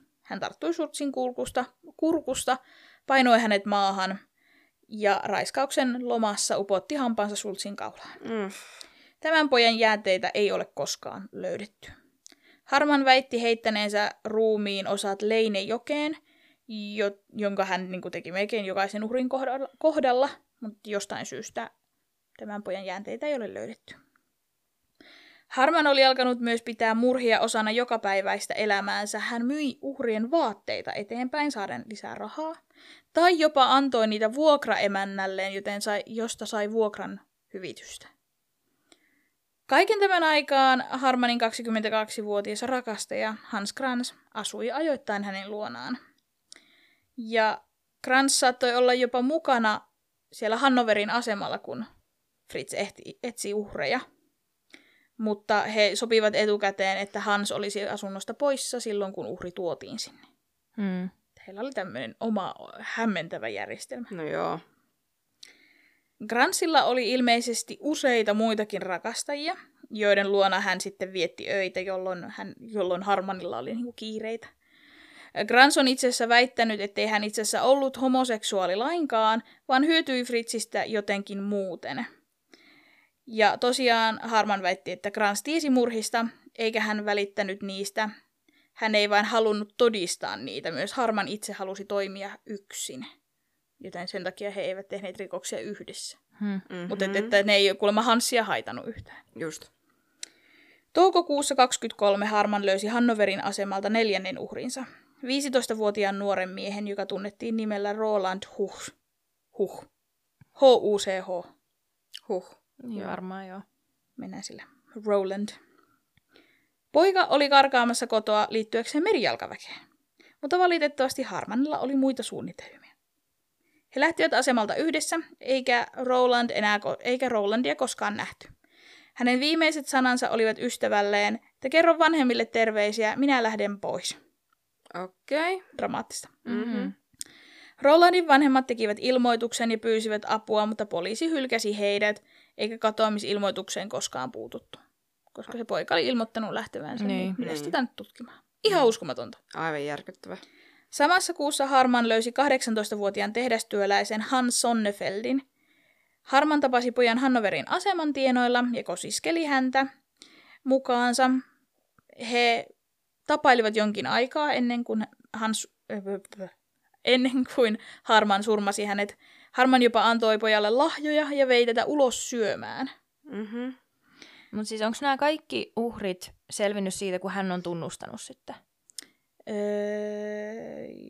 joo, mutta niihin on ollut todisteita myös. Okei. Niitä vaate, vaatteita on löytynyt ja osan Joo. uhrin jäänteet on löytynyt. Joo, kun mä jäin miettimään jotenkin, että kuinka hyvin se muistaa kaikkien nimet, kuinka Ei se- kauan se on joo, hengannut ei se kenenkin muista. kanssa ja näin. Joo, no niin. Siihen tulee tuolla lopussa. Mm. Sonnefeld kertoi nuorimmalle siskolleen ennen katoamistaan, että minulla on poikaystävä. Eräänä yönä vanhempiensa kanssa käydyn kiivaan riidan jälkeen, joka todennäköisesti liittyi tähän poikaystävään, Sonnefeld lähti kotoa eikä koskaan palannut. On todennäköistä, että hän siis pakeni Harmanin asuntoon suoraan ansaan. Mm. Öm, pian Sonnefeldin katoamisen jä- jälkeen Harman yritti saalistaa vielä yhden nuoren karkurin, mutta tämä poika oli alusta alkaen varovainen Fritsiä kohtaan. Ja hän ei välittänyt siitä, että vaikka Harman esitteli itsensä poliisina. Pitkällisen keskustelun jälkeen hän sai kuitenkin pojan vähän väkisin asunnolleen, uhkailemalla tätä pidätyksellä. Saatuaan pojan asuntoonsa, Harman hyökkäsi pojan kimppuun, mutta poika onnistui niin kuin huitomaan niin villisti ja pakenemaan asunnosta. Harman ei uskaltanut jahdata poikaa julkisella paikalla ja pietti, vietti usean päivän peläten, että poika menisi kertomaan poliisille, mutta poika ei koskaan tehnyt rikosilmoitusta. Aivan. Mm. Aattele, tuossa kohtaa se olisi varmaan ollut jo. Niin. Ja kun siis pääsee joku koira veräjästä kaikista noista, mm. kun, kun uhrit ei uskalla mennä kertomaan kenellekään. Niin, nimenomaan. Kesäkuuhun 1923 mennessä Harman oli tappanut neljä poikaa vain muutaman kuukaud- muutamassa kuukaudessa. Naapurit alkoivat epäillä Harmanin outoja työaikoja ja nuoria poikia, jotka säännöllisesti menivät hänen asuntoonsa. Naapurit muodostivat erilaisia teorioita Fritzistä, sen oudoista menoista ja tuloista, ja eräs vuokralainen arveli, että hän myi nuorukaisia muukalaislegionalle. Mutta kukaan ei oikeasti osannut kuvitella, että mitä Fritz mm, pojilla niin. teki. No, Fritzin toimintamallit ja seuralaiset ei ollut ainoa, mikä huolestutti ihmisiä ympärillä, vaan myös tämä heikkolaatuinen liha, mitä hän myi. Liha oli aina leikattu pieniksi paloiksi, se oli luutonta ja käsitelty lihamyllyllä. Tuohon aikaan Saksa kamppaili köyhyyden ja inflaation kanssa maailmansodan jälkeen, joten halpaa proteiinin lähdettä pidettiin aluksi taivaan lahjana. Hyi kauhea. Mm. Harmonin vuokraemäntä sairastui syötyä makkaroita, joiden Harman väitti olevansa lampaan suolia. Toisissa tapauksissa Harman kertoi asiakkaille, että liha on sianlihaa. Eräs kauppias, joka asui Fritzin naapurustossa, alkoi epäillä lihan alkuperää ja kysyikin ihan suoraan Harmanilta, että mistä liha on hankittu. Ja Harman kertoi, että hän hankki lihan Karl-nimiseltä mieheltä, Kuitenkin tarina Karlista muuttui jatkuvasti, siis se, että mistä Karl oli kotoisin, mistä Karl hankki lihansa, mm. mistä tämä karja on, mitä tämä karja on, kaikki mm, tämä, mm. Se, se ei pysynyt samana se tarina. Karl taitaa olla aika tekastu kaveri. Ja kauppias ei tietenkään uskonut näitä sekavia ja epäilyttäviä selityksiä ja huomasi myös, että Harman heitti jotain öisin jokeen. Hän kävi poliisinkin puheella ja poliisit tutkivat asuntoa taas, mm. löytämättä sieltä mitään. Mm. Uskomatonta. Jep. 44-vuotias Harman tunsi naapure- naapureidensa epäilykset ja päätti jälleen kerran muuttaa kesäkuussa 1923. No kun tää on taas tämä, niin kuin on puhuttu, että kuinka moni on jo ilmoittanut siitä, mm. ja poliisilla ei vieläkään raksuta, että jos näin moni eri ihminen on tätä mieltä, että siinä ehkä oikeasti on jotain perää. Niin. Mm. Ei meidän, meidän Fritz on meidän kaveri. Mm. mm. Tällä kertaa he muuttivat ullakkohuoneistoon yhdessä Hans Gransin kanssa. Niin, että Grans kuitenkin kulkee vielä mukaan. Joo, rakkaus kestää kaiken. Niin, mutta hän sanoi, että ei hän rakasta, kun tota niin... niin... Ai niin, eikä hän ole yhtään homoka. Niin, ei ollenkaan. No homo, mm-hmm. vaan kämpiksi. Niin. Mm. Kesäkuussa 23, vain kaksi viikkoa sen jälkeen, kun he muuttivat uuteen taloon, 44-vuotias Fritz Harman tapasi uuden naapurinsa 13-vuotiaan Ernst Örnbergin. No siinäpä taas nimi. Poika oli ollut hoitamassa isänsä asioita, kun Fritz nappasi pojan ja vei huoneistonsa. Hän syötti tälle nopean aterian ennen kuin tappoi tämän upottamalla hampaat pojan kurkkuun. Mitä? Tappamisesta oli tullut selkeästi jo pakkomielle, mm. ja sen kontrollointi alkoi olla jo vaikeaa. Ja sitä siis todentaa se, että kuinka hölmöä ja kuinka suuri riski oli napata naapurin mm, poika nimenomaan. keskellä päivää. Tähän mennessä Harman alkoi kutsua tätä murhamenetelmäänsä rakkauden puremaksi. Oh. I know. Ihanaa, että sille pitää antaa nimi ja todella rakastavaa. Sä olet niin ällöttävä. Niinpä. Kiitos. Ei vaan. ja se, mikä oli alkanut satunnaisena haluna, hallitsi nyt hänen elämäänsä. Hänen ensimmäisen ja toisen tunnetun uhrinsa välillä oli kulunut vuosia, mutta nyt Harman alkoi tappaa vähintään kerran kuussa. Mm ja jokainen ohikulkeva nuori poika oli nyt kohde. Ai kauhea. Pitääkseen poliisit kämmenellään hän edelleen vasikoi varkaustovereitaan ja antoi tietoja eri rikoksista, mitä tiesi. Mitä kauemmin Harman auttoi poliisia, sitä enemmän poliisi uskoi, että hän oli hyvä mies. Mm.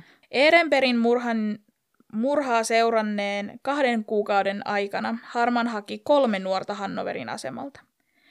Heinrich Straussel, joo, 18 vuotta, Paul Broniskevik, 17 vuotta. Mm-hmm. Tämä, tämä lausuminen on kyllä ihana. Ja Richard de Graffille 17 vuotta. Heille kaikille luvattiin ruokaa, asunto, ehkä työpaikka. Ja harmoniin hurmaantuneina he palasivat sitten hänen asunnolleen. Jossa Harman raiskasi ja murhasi heidät. Siis miten, miten mahdollista, Mm. että kaikki, se, se pystyy niinku ottamaan kaikki tolleen. Mutta toisaalta, jos sulla on ihan hirveät kotiolot, siis niinku niin järkyttävät, sit sä karkaat, joku tulee juttelee sulle, ja se vaikuttaa hyvältä tyypiltä ja se kuuntelee, ja sit sä oot, et syönyt neljään päivään ja sä oot nukkunut jossain roskakatoksessa, mm. ja se on sulle silleen, että no hei, mä keitän perunat, tuu meille nukkuu. Mm. Mutta toikin, että nyt kun se oli kuukaudessa kolme, niin senhän Kahden pitää... kuukauden. Kahden kuukauden. Mm. Mutta kuitenkin, että sen pitää nyt ihan tosi nopsaa myös sit päästä eroon niistä ruumiista. Mm. Niinpä. Öö, murhattuaan kaikki nämä kolme poikaa, hän piti heidän omaisuuten ja myi eteenpäin muun muassa viulukotelon, takin ja käsin räätälöidyn puvun, joten hän Okei. tienasi näistä itse asiassa aika hyvät rahat. Mm. Niin. Syyskuussa 17-vuotias Richard, Richard Graff katosi. Tämä Serial Killer podcasti ei jostain syystä listannut sitä Fritzin uhriksi ollenkaan Okei. että ne skippas sen ihan täysin. Mutta kaikkialla muilla sivuilla mainittiin, että poika katosi sen jälkeen, kun hän oli kertonut ystävälleen jutelleensa Hannoverin asemalla poliisin kanssa, joka tarjosi hänelle töitä. Mm. Aivan. Ja sitten tämä poika oli mennyt sen poliisin luo ja kadonnut. Mm. Joten tämä oli muissa lähteissä listattu Fritzin uhriksi. Aivan. Lokakuussa 1923 Fritz pysäytti 16-vuotiaan Wilhelm Erdnerin pojan ollessa matkalla töihin. Fritz tekeytyi jälleen kerran poliisiksi ja pidätti pojan syytettynä, syytettynä matkustamisesta väärennetyillä asiakirjoilla. Sen sijaan, että hän olisi vienyt pojan asemalle, hän pakotti pojan asuntoonsa, jossa tappoi hänet. Mm.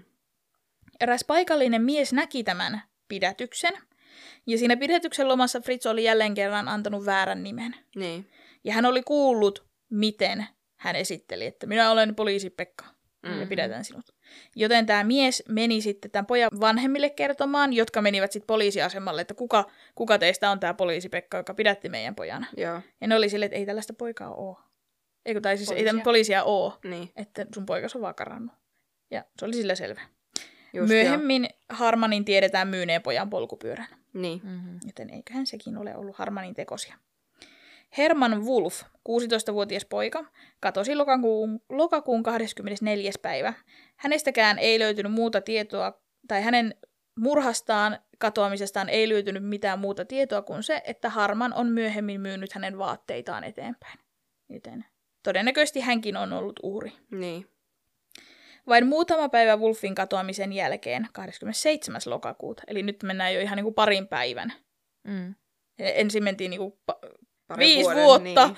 sitten tuli kerran kuussa, nyt tulee jo useampi kuussa. Jep, ihan uskomatonta. 13-vuotias Heinz Brinkman oli matkalla tapaamaan veljeään, Saksan, joka ty- oli Saksan armeijalla. Ja hän saapui Hannoverin asemalle myöhässä, ettei pystynyt jatkamaan niin kuin tavallaan seuraavaan junaan tai ei löytänyt enää yöpaikkaa, niin Harman tarjosi pojalle yösijan ja tappoi hänet sitten. Mm. Marraskuussa 23 Grans ja Harman nähtiin Hannoverin asemalla ja kaksikko oli jutellut 16-vuotiaan puusepään oppipojan, nim- puusepän oppipojan kanssa, joka oli nimeltään Adolf Hannapel. He veivät tämän läheisen kahvilaan ja seuraavana päivänä Harman kertoi saapuneensa kotiin ja löytäneensä Hans Gransin ja tämän ystävän Hugo Witkovskin seisomasta Hannapelin ruumiin äärellä. Aha. Okei. Grans oli laskenut ruumiin Harmanin sängylle, ja Grans ei selittänyt, että mitä oli tapahtunut, mutta oli sanonut Harmanille, Harmanille että tämä oli sun. Täh? Just. Ok. Hän pyysi Harmania hävittämään ruumiin, ikään kuin hu- uhri olisi ollut Harmanin oma. Ja jos tämä todella pitää paikkansa tämä tarina, niin näyttää siis siltä, että Fritz Harman ei ollut ainoa murhaaja, joka asui ullakkoasunnossa. Mm, niin, paitsi että... No, ketä usko? Niinpä, sepä juuri. Ja niin kuin, jos toi on nimenomaan Harmanin kertomaa, Mm-hmm. niin, niin kuinka paljon se on, kuinka katkera se on ollut siitä tota, niin, Hansista. Niinpä. Mm. Mm-hmm. Onko tämäkin ollut, että se Hansin kaveri on ollut joku sen rakastaja ja Kyllä. sillä on vaan mennyt kuppinuri, että se on nähnyt ne siellä kämpällä? Niin. Mm-hmm. Ei tiedä. Tammikuun viidentenä päivänä 1924 Fritz Harman, joka oli nyt 45-vuotias, tappoi vuoden ensimmäisen uhrinsa ja mahdollisesti 15 uhrinsa. Niin no, kun mä meinasin sanoa, että sähän sanoit vasta, että se on 44 ja siinä välissä oli ihan hirveästi uhreja. Jep, Ja nyt se on niinku yksi vuosi mennyt eteenpäin. vaan, kyllä niin. niin. joo. 17-vuotiaan Ernst Spikerin. Podcastissa seuraava uhri oli mainittu vasta toukokuussa. Okay. mutta muut lähteet listaa, että tammikuun ja toukokuun välillä oli jopa kahdeksan uhria. Huhhuh. Kaikki olivat 14-20-vuotiaita miehiä, jotka katosivat Hannoverin alueella, Mm. ja osan jäänteet on joko löytyneet Fritzin käyttämästä hävityspaikasta, eli sieltä Leinejoesta, Mm. tai hänen vaatteita on löydetty Fritzin hallusta. Elikkä, Mutta toikin, että siellä joessa on ihan älyttömästi ruumiita. niin on. Niin. Ja kukaan ei ole huomannut. Mm. Me tulemme siihen. No niin. Öm, mutta yksi syy siihen, miksi näistä uhreista ei ole tämän tarkempaa tietoa, voi olla se, että tässä kohtaa Harman oli alkanut jo unohtaa uhrien nimiä. Hän muisti kyllä vaatteet, mitä uhreilla oli ollut päällään, koska hän piti ne ja myi Mm. niitä eteenpäin. Mm. Mutta hän ei välttämättä enää muistanut, että kuka oli, minkä ikäinen, missä hän tapasi, koska ne alkoi nivoutua kaikki Niin. jo niin yhteen. Yhden tällaisen muistoesineen ansiosta, mitä Harman piti, hän muisti aina 17-vuotiaana Fritz Wittingin. Harman tappoi Wittingin, koska Hans Kranz piti miehen puvusta, ja Harman halusi lahjoittaa sen poikaystävälle. Ok. Just Koska hän ei voi mennä sille pojalle ja kysyä, paljon tuo puku maksaa. Ja mä mistä ostit? sen. Niin. No ne on varmaan räätälöityjä, Niin. mutta... Niin, tai nimenomaan, jos se on kerran karannut, niin varmaan se myisi sen puvun niin, sen päällä. nimenomaan. 26. toukokuuta 1924 hän tappoi Wittingin. Samana päivänä hän halusi myös toisen uhrin. Hm. Hänen nuorin uhrinsa oli 11-vuotias Friedrich Abeling. Ei. Hän oli ollut lintsaamassa koulusta, kun hän kohtasi Harmanin Hannoverin asemalla, ja hänen jäänteensä löydettiin myöhemmin joesta. Hmm. Paikalliset sanomalehdet julkaisivat otsikoita kado- kadonneiden lasten määristä, ja lainvalvontaviranomaisiin alkoi kohdistua yhä enemmän painetta. Toukokuussa 1924 kaksi Leinejoen rannalla leikkinyttä lasta löysivät ihmiskallon. Kallo luovutettiin poliiseille ja pystyttiin todentamaan, että se kuului 18-24-vuotiaalle miehelle. Kallossa oli myös merkkejä veitseen aiheuttamista haavoista, mutta uskomatonta kyllä, poliisi ei ottanut asiaa vakavasti. Just. Löytö liitettiin aluksi hauta, haudan ryöstäjiin, jotka oli hiljattain ajettu pois läheiseltä hautausmaalta. Ok. Jotkut poliisit ajattelivat, että kyseessä saattoi olla joidenkin opiskelijoiden pilailu lääketieteelliseen koulun tiloista. Siis ihan oikeesti. Että eikö voida mennä siihen niin kuin pahimpaan mahdolliseen. Ja eikö nuokin ole vakavia? Niin. Mm. Jos joku heittelee mm. lääketieteellisestä koulusta kalloja Niin. tai ryöstetään hautoja, Mm. se on silti pää. Tai siis Niin. kallo. Niin Siis se on ihminen. Niin. Niin kuin ihan uskomatonta, että sitten ollaan silleen, no, oh, vel huono vitsi. Niin. Mitä ihmettä? Kaksi viikkoa myöhemmin kaksi pellolla leikkinyttä poikaa löysivät säkin, joka oli täynnä ihmisen luiden palasia. Silti poliisi keskittyi mu- muihin asioihin eikä tehnyt juuri mitään tilanteen korjaamiseksi. Vuoden 1924 aikana Fritz Harman surmasi 13 poikaa, mikä nosti hänen kokonaisuhrien lukumäärän 24. Mm. Kesäkuun 14. päivänä Fritz sieppasi 17-vuotiaan Erik de Vriesin sen jälkeen, kun poika oli mennyt päivittäisille, päivittäiselle uinnilleen.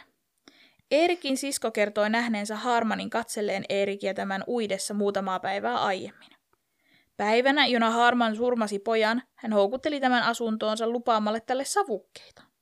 Saatuaan Erikin makaamaan sängyllään, hän kuristi ja puri poikaa. Samaan aikaan poliisin reagoimattomuus kadonneisiin poikien turhautti Hannoverin asukkaita. Kesäkuussa 1924 oli sata ihmistä, yli sata ihmistä haravoi Leinejoen rantaa etsien todisteita, jotka saisivat poliisin toimimaan. Mm. Uskomatonta, että ne itse menee sinne Niin, sille, siis nimenomaan, että, että, että niin kaupungin ihmiset pitää olla itse silleen, että ei poliisi ei ole tehdä mitään tai eteen, että mennään, mennään myö tekemään. Jep. Jep. Ja he löysivät satoja ihmisen luunpalasia, Oho. Mm.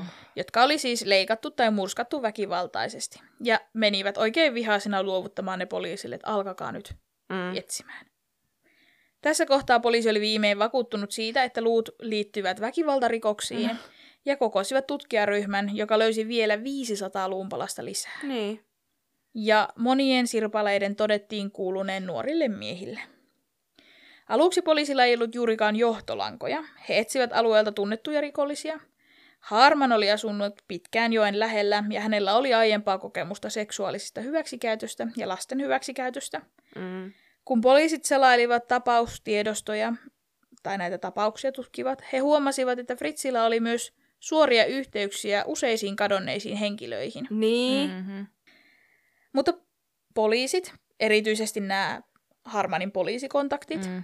ja tämä etsivä Müller, olivat aivan varmoja siitä, että Harman ei ole voinut tehdä mitään. Just joo. He eivät voineet uskoa, että niin ystävällinen ja heidän mielestään yksinkertainen mies olisi voinut tehdä tällaisia rikoksia heidän huomaamattaan. Mm-hmm. Walks like a duck, quacks like a duck. Mutta tämäkin on selkeästi heidän oma ego on kärsinyt. Niin Niin on, ei me olla huomattu mitään. Nimenomaan. Ei se voi olla. Me ei nähty tästä sitä, Jep. että se on tämmöinen. Ja siis tästä syystä poliisi keskitti tutkimuksensa Hannoverin homoseksuaalien, he, homoseksuaalien piiriin. Mm. Joo, sanotaan niin. Kadonneiden ihmisten perheenjäseniä kutsuttiin poliisiasemalle, jotta pääkallojen tun- tunnistaminen edistyisi. En tiedä, väitän, että en ehkä tunnistaisi Niin. teidän pääkalloja rivistä. Todennäköisesti en. Mutta työ osoittautui jättimäiseksi, sillä pelkästään 1923, niin kuin sanoin, oli kadonnut 600 ihmistä, Mm. joten omaisia oli myös aivan järjetön määrä. Niin. Mutta vaikka he eivät sitä Fritsiä nyt uh- uskoneet, että se nyt se voisi olla, mutta kun he oli päättänyt jälestää nämä kaikki homoseksuaalit, niin sitten kun ne päätti etsiä homoseksuaalit, joilla ei rikostaustaa, homoseksuaalit, joilla oli rikostaustaa liittyen seksuaali- ja lapsirikoksiin, niin käännetään. kummaan. Mm. Joo, niin poliisi sitten päättikin, että kyllä tuota Fritsiä varmaan kannattaa vähän Mhm. vilkasta. Ja koska Harman tunsi suurimman osan Hannoverin poliiseista, tuotiin Berliinistä kesäkuun 22. päivä kaksi nuorta poliisia. He esittivät Hannoverin asemalla kodittomia kulkureita ja huomasivatkin eräänä iltana Harmanin 15-vuotiaan pojan seurassa. Fritz näytti riitelevän tämän Karl From-nimisen pojan kanssa, minkä jälkeen hän lähestyi poliiseja ja vaati heitä pidättämään tämän nuoren miehen, joka kulki väärännetyillä asiakirjoilla. Pidätyksen jälkeen From kertoi poliisille, että hän on itse asiassa asunut Harmanin kanssa jo neljä päivää, ja että hänen tämä syyttäjänsä oli raiskannut hänet toistuvasti, joskus jopa veitsikurkulla. Kamalaa. Tällä kertaa poliisi kävi sitten tutkimassa Harmanin asuntoa vähän tarkemmin. No niin. Mm-hmm. Asunnon lattian, seinien vuode- ja vuodenvaatteiden todettiin olevan runsaasti veren tahrimia. Mm-hmm. Harman yritti aluksi selittää tämän tosiasian tällä hänen lihakaupallaan, mikä hänellä oli. Mm-hmm. Että kun hän sitä lihaa leikkelee varmaan sängyssään, Niin. who knows. Ja sitten näitä Harmanin tuttavia, entisiä naapureita alettiin kuulemaan. Ja he alkoi kertomaan tätä, mitä ollaan tässä käyty, että kuinka Mhm. mm-hmm. epäilyttävää se sen käytös on ollut. Niin. Poliisi löysi asunnosta myös käsikäyttöisen lihamyllyn.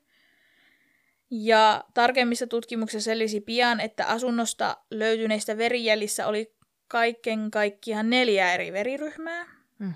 josta pystyttiin päättelemään, että ainakin neljä ihmistä on saanut siellä surmansa. Mm. Monta niitä veriryhmiä on, että... Niin. Näinpä. No ainakin viisi. Mm. Ja, ja sitten kun poliisi alkoi kuuntelemaan näitä naapureita ja tuttavia, niin saatiin selville se, että Harmanin asuntoon meni paljon nuoria. Mm. Harmanin asunnosta lähti paljon säkkejä Mm-hmm. ja säkkejä heitettiin Leinejokeen, Niin. mistä löytyi luumpalasia. Joten alkoi aika hyvin nivoutumaan tämä tarina. Yksi Hyvin- plus yksi on yleensä. Hyvin tota, avustetusti tämän nyt poliisi keksi. Ja Niin. vuosia myöhemmin. Harmanin asunnosta ja hänen tuttaviensa hallusta löytyneiden vaatteiden ja henkilökohtaisten tavaroiden epäiltiin olevan kadonneiden nuorten omaisuutta. Kaikki nämä takavarikoitiin ja asetettiin näytille Hannoverin poliisiasemalle, jossa kadonneiden teinipoikien vanhemmat voivat ympäri Saksaa tulla tunnistamaan esineitä. Ja päivien kuluessa yhä useampi, useampi esine löytyi omistajansa. Ja näin pystyttiin sitten alkaa selvittämään, ketä nämä uhrit on. Mm. Käännekohta tuli, kun 29. kesäkuuta Harmanin asunnosta löydetyt vaatteet, saappaat ja avaimet tunnistettiin kuuluvan kadonneelle 18-vuotiaalle Robert Vitsille. Kun rikoskomissaario Lange ryhtyi kuulustelemaan Harmania, tämä tietenkin kielsi jyrkästi tappaneensa koskaan ketään. Mm-hmm. Rikoskomissaario yritti murtaa Harmanin kaikin keinoin. Enhän minä. Mm. Mutta muut. Joo, Niin ainakin Hans. Mm. mm, varmasti. Ja se Hansin kaveri. Mm-hmm. Hän kuulusteli Harmania aina myöhään yöllä, kun tämä oli umpiväsynyt. Hän antoi Harmanille ulostuslääkettä ja ripusti joista löytyneet neljä kalloa selliin, jossa Harmania kuulusteltiin. Ok. Hän sytytti kallojen sisään kynttilät Mitä? ja pani niiden silmien taakse punaista paperia ja totesi sitten Harmanille, etteivät kuolleiden sielut anna hänelle rauhaa, jollei tämä tunnusta. No siinä on ollut metodit. Joo. Aika karseeta. Tota, siis niinku se, että, että kun toihan menee jo sitten niinku... Ä-ä. Menetelmät olivat lain rajamailla, No niin, sillä Saksan laki kielsi kidutuksen. niin. Mutta annoin vaan ulostuslääkettä ja laitoin vaan koristeita seinälle. Ja ootin, että se on vitun väsynyt. Joo, yöllä. Mulla tuli inspiraatio yöllä, niin mä kuulustelin yöllä. Mm. Noissa raivostuttaa noissa poliisitutkinnoissa siis se, että kun niillä on oikea tyyppi, Mm, mutta niillä on väärät keinot. niinpä. Mm-hmm. No, mutta kun tämä Vitselin ystävä oli käynyt tunnistamassa ne hänen vaatteet sieltä, Mm. mitkä oli löytynyt, niin hän myös tunnusti Harmanin poliisiksi, jonka hän oli nähnyt Mm. viettämän aikaa tämän Wilhelmin kanssa. Ja näiden todisteiden edessä Harman yritti hetken aikaa vielä jankuttaa, että ei, niin mä tein vaan niitä mun peitetehtäviä Mm. ja mitä kaikkea muuta. Mm. Niin kun vuokraemäntä vielä lopulta kertoi, kuinka Vitselin takki oli myyty hänelle, Mm. niin tämä komissaario Lange kertoi myöhemmin muistavansa elävästi, kuinka Harman tarttui häntä kädestä kuulustelussa ja kysyi hiljaa, jos tunnustan, lupaatteko viedä nämä pääkallot pois? Okei. Okay. En tiedä, kuinka, kuinka väritetty tämä teksti on, mutta Niin. pääkallot vietiin pois. Ja lopulta Fritz Harman tunnusti raiskanneensa, murhanneensa ja paloitelleensa lukuisia nuoria miehiä. Hmm. Harman käytti suuren osan pitkästä tunnustuksestaan siihen, että hän toimitti kyhättyjä tekosyitä ja selityksiä motiiveilleen. Hän korosti toistuvasti sitä, että hän ei halunnut tappaa ketään, Just. mutta raivokkaan seksuaalisen intohimon, kun hän, niin kuin hän sitä itse kutsui, Just. kuumuudessa hän ei kyennyt hillitsemään itseään. Sure, Jen. Mm. Har- Harman varoi nimeämästä uhrejaan, tai nimesi vain uhreja, jotka poliisi oli jo häneen yhdistänyt. Ainoat todisteet, jotka poliisi pystyi löytämään, olivat Harmanin asunnosta löytyneet vaatteet. Löydetyistä lähes 400 vaatekappaleesta vain yksi neljäsosa liittyi kadonneisiin henkilöihin. Koska tunnistamisprosessi edellytti sukulaisien ystävien fyysistä saapumista poliisiasemalle, on mahdollista, että joitakin uhreja ei koskaan tunnistettu, Todennäköisesti. Mm, varsinkin kun otetaan huomioon Harmanin mieltymys matkustajien sieppaamiseen muista Mm, kaupungeista. Niin. Kun häneltä itseltään kysyttiin tappamiensa ihmisten kokonaismäärää, Harman sanoi, että se on jotain 50 ja 70 välillä. Mutta myös on ihan tutkittua ja tunnettua se, että sarjamurhaajat antaa vähän yläkanttiin numeroa, koska Mm. on kiva olla pelottava. Niin. Harman tunnusti myös, että Hans Krantz tiesi murhista ja oli avustanut tai jopa rohkaissut häntä Mhm. murhien tekemiseen. Krantz pidätettiin avunannosta 8. heinäkuuta noin kuukausi Fritzin jälkeen. Kuusi viikkoa tunnustuksensa jälkeen Fritz joutui psykologin tutkimuksiin jälleen kerran. Kuinka monta kertaa se on tutkittu, että tätä ei pysty estämään? Mm. No mutta kun se skitsofrenia parantui itsestään ja Epilepsia, epilepsia, itsestään niin, ja... ja sitten se oli vaan vähän, mikä se oli, ahdistusneuroosi. Ja Niin. moraalisesti, mikä se oli? Huono, mikä? Huonompi, Huonompi, niin. Ja äly, äly, mikä se oli, älyltään vähäisempi. Mm-hmm. Heinäkuussa 1924 45-vuotiaana Fritz Harman sai syytteen 27 nuoren miehen ja pojan surmasta. Oikeudenkäynti oli mediasensaatio ja nousi kansainvälisiin otsikoihin. Uutisointi oli myös vastuussa Harmanin pysyvistä lempinimistä, muun muassa Mhm. Hannoverin ihmissusi ja Hannoverin teurastaja. Tapauksen ympärillä vallitsi niin suuri julkinen vimma, että ylimääräisiä poliiseja jouduttiin palkkaamaan työntämään kansalaisia toimittajia oikeustalon ympäriltä pois. Mm. Mm-hmm. Harman nautti huomiosta No, suunnattomasti. ylläri. Tiedotusvälineet ja kansalaiset kiinnostuivat kauheista uutisista ja Harman poseerasi mielellään lehdistön kuvaille. Ugh. Oikeudenkäynti oli alun perin avattu siis yleisölle, mutta kahden päivän kuluttua istumapaikat oikeussalissa oli Täynnä. Vi- täynnä ja ne istu siellä varmaan jo neljällä polvella, niin. joten oikeudenkäynti suljettiin.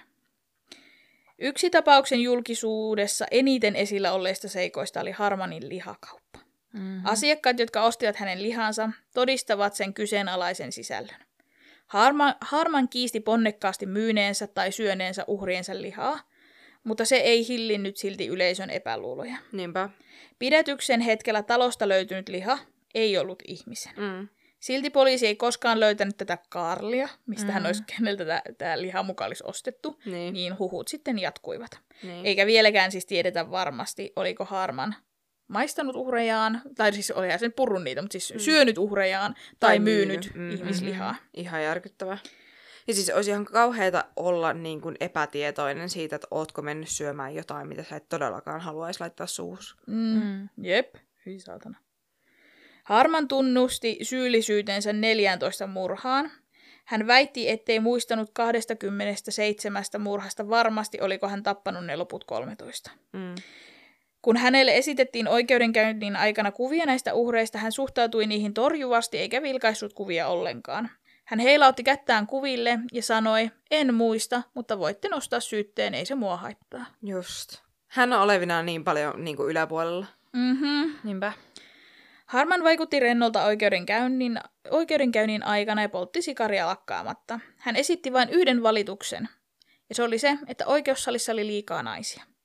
Hän ehdotti, että heidät poistettaisiin salista, mutta näin ei tapahtunut. Mitä? Just joo. Niin kuin sulla olisi mitään oikeutta pyytää y- tai siis niin kuin vaatia yhtään mitään. Niin, ja hän... mi- Mitä? Mä en ymmärrä. En mäkään. Hän myös letkautuksillaan sai oikeussalin naurahtamaankin välillä. Hmm. Ja hän huuteli ihan ihmissettejä, kuten esimerkiksi syyttäjän puheenvuoro aikana saattoi huutaa, että kaikki on valhetta.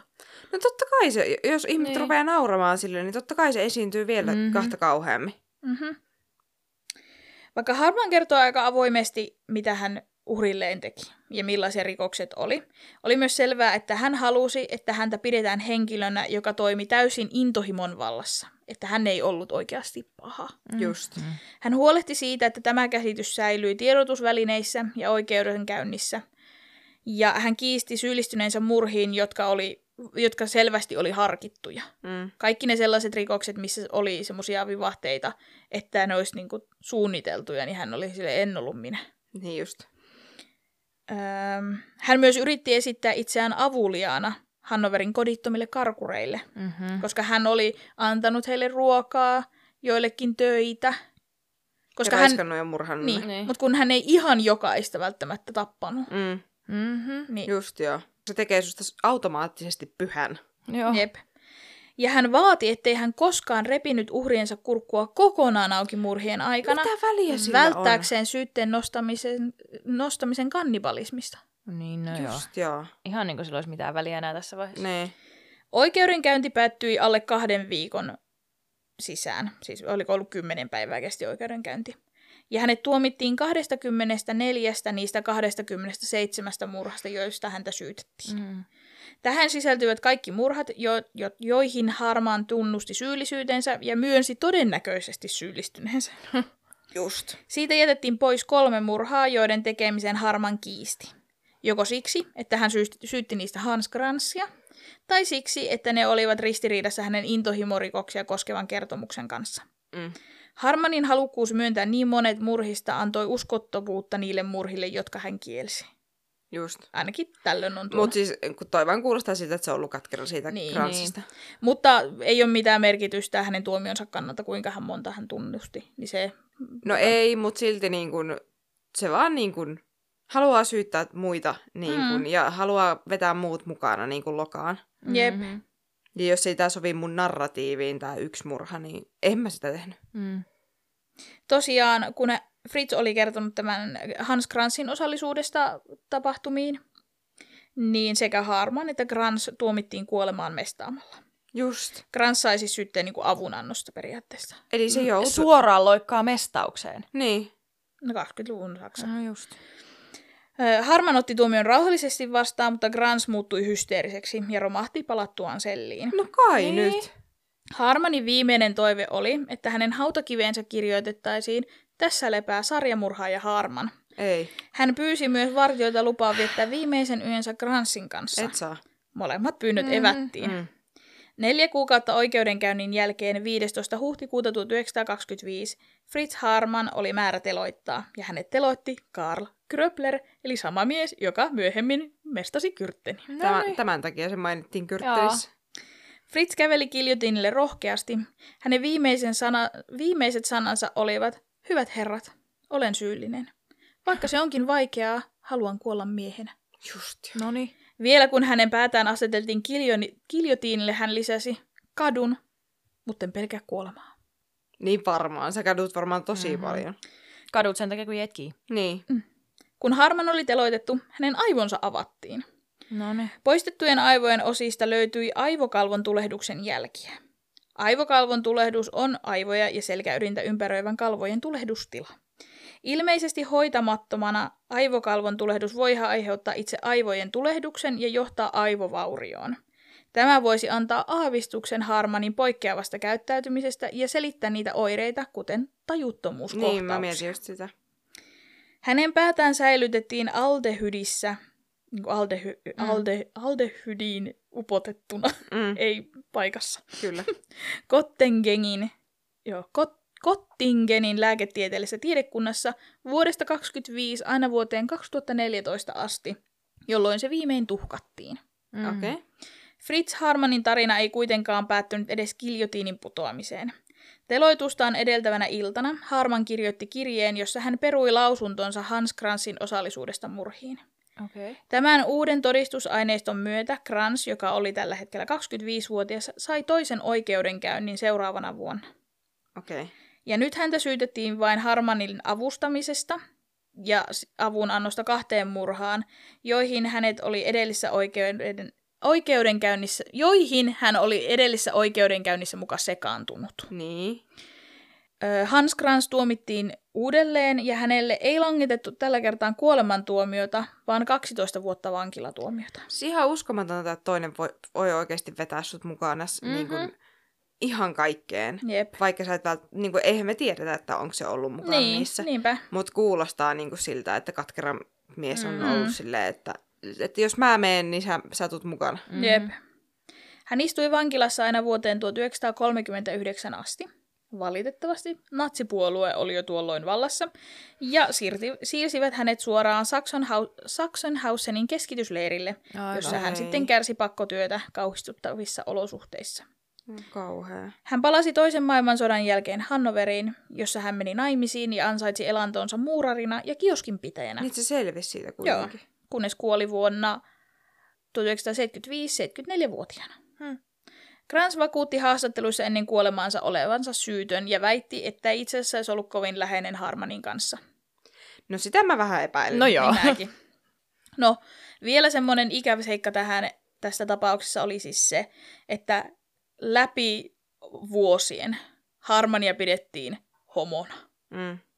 eikä esimerkiksi pedofiilina Niin, Mm. nimenomaan. tai murhaajana. Mm. Jep. Hän oli homomies. Mm-hmm. Mm. Ja tietenkin natsi-Saksa ja murhaava homomies niin antaa semmoisen aivan, aivan semmoisen uuden tuulen semmoiseen homofobiseen aaltoon. Niin, no kun sitähän mä jo aikaisemmin sanoin. Niin, kyllä. Niin. Ja sehän on ollut niin kuin ihan yleinen, että vieläkin kun googlasin Fritz Harman, niin siinä mainittiin, että homoseksuaali. Vaikka mun mielestä sillä ei ole mitään tekemistä, Ei. jos sä murhaat alaikäisiä Niin. poikia, että mikä seksuaali sä olet. Niin, sä olet pe- pedofiili. Ja sä olet Mhm. murhaaja. Niin. Mm-hmm. Että sillä ei ole mitään väliä. Niin. Vielä tämmöinen loppukevennys, niin kuin aina tietenkin on. Eihän ole saksalaista sarjamurhaajaa ilman lastenlaulua.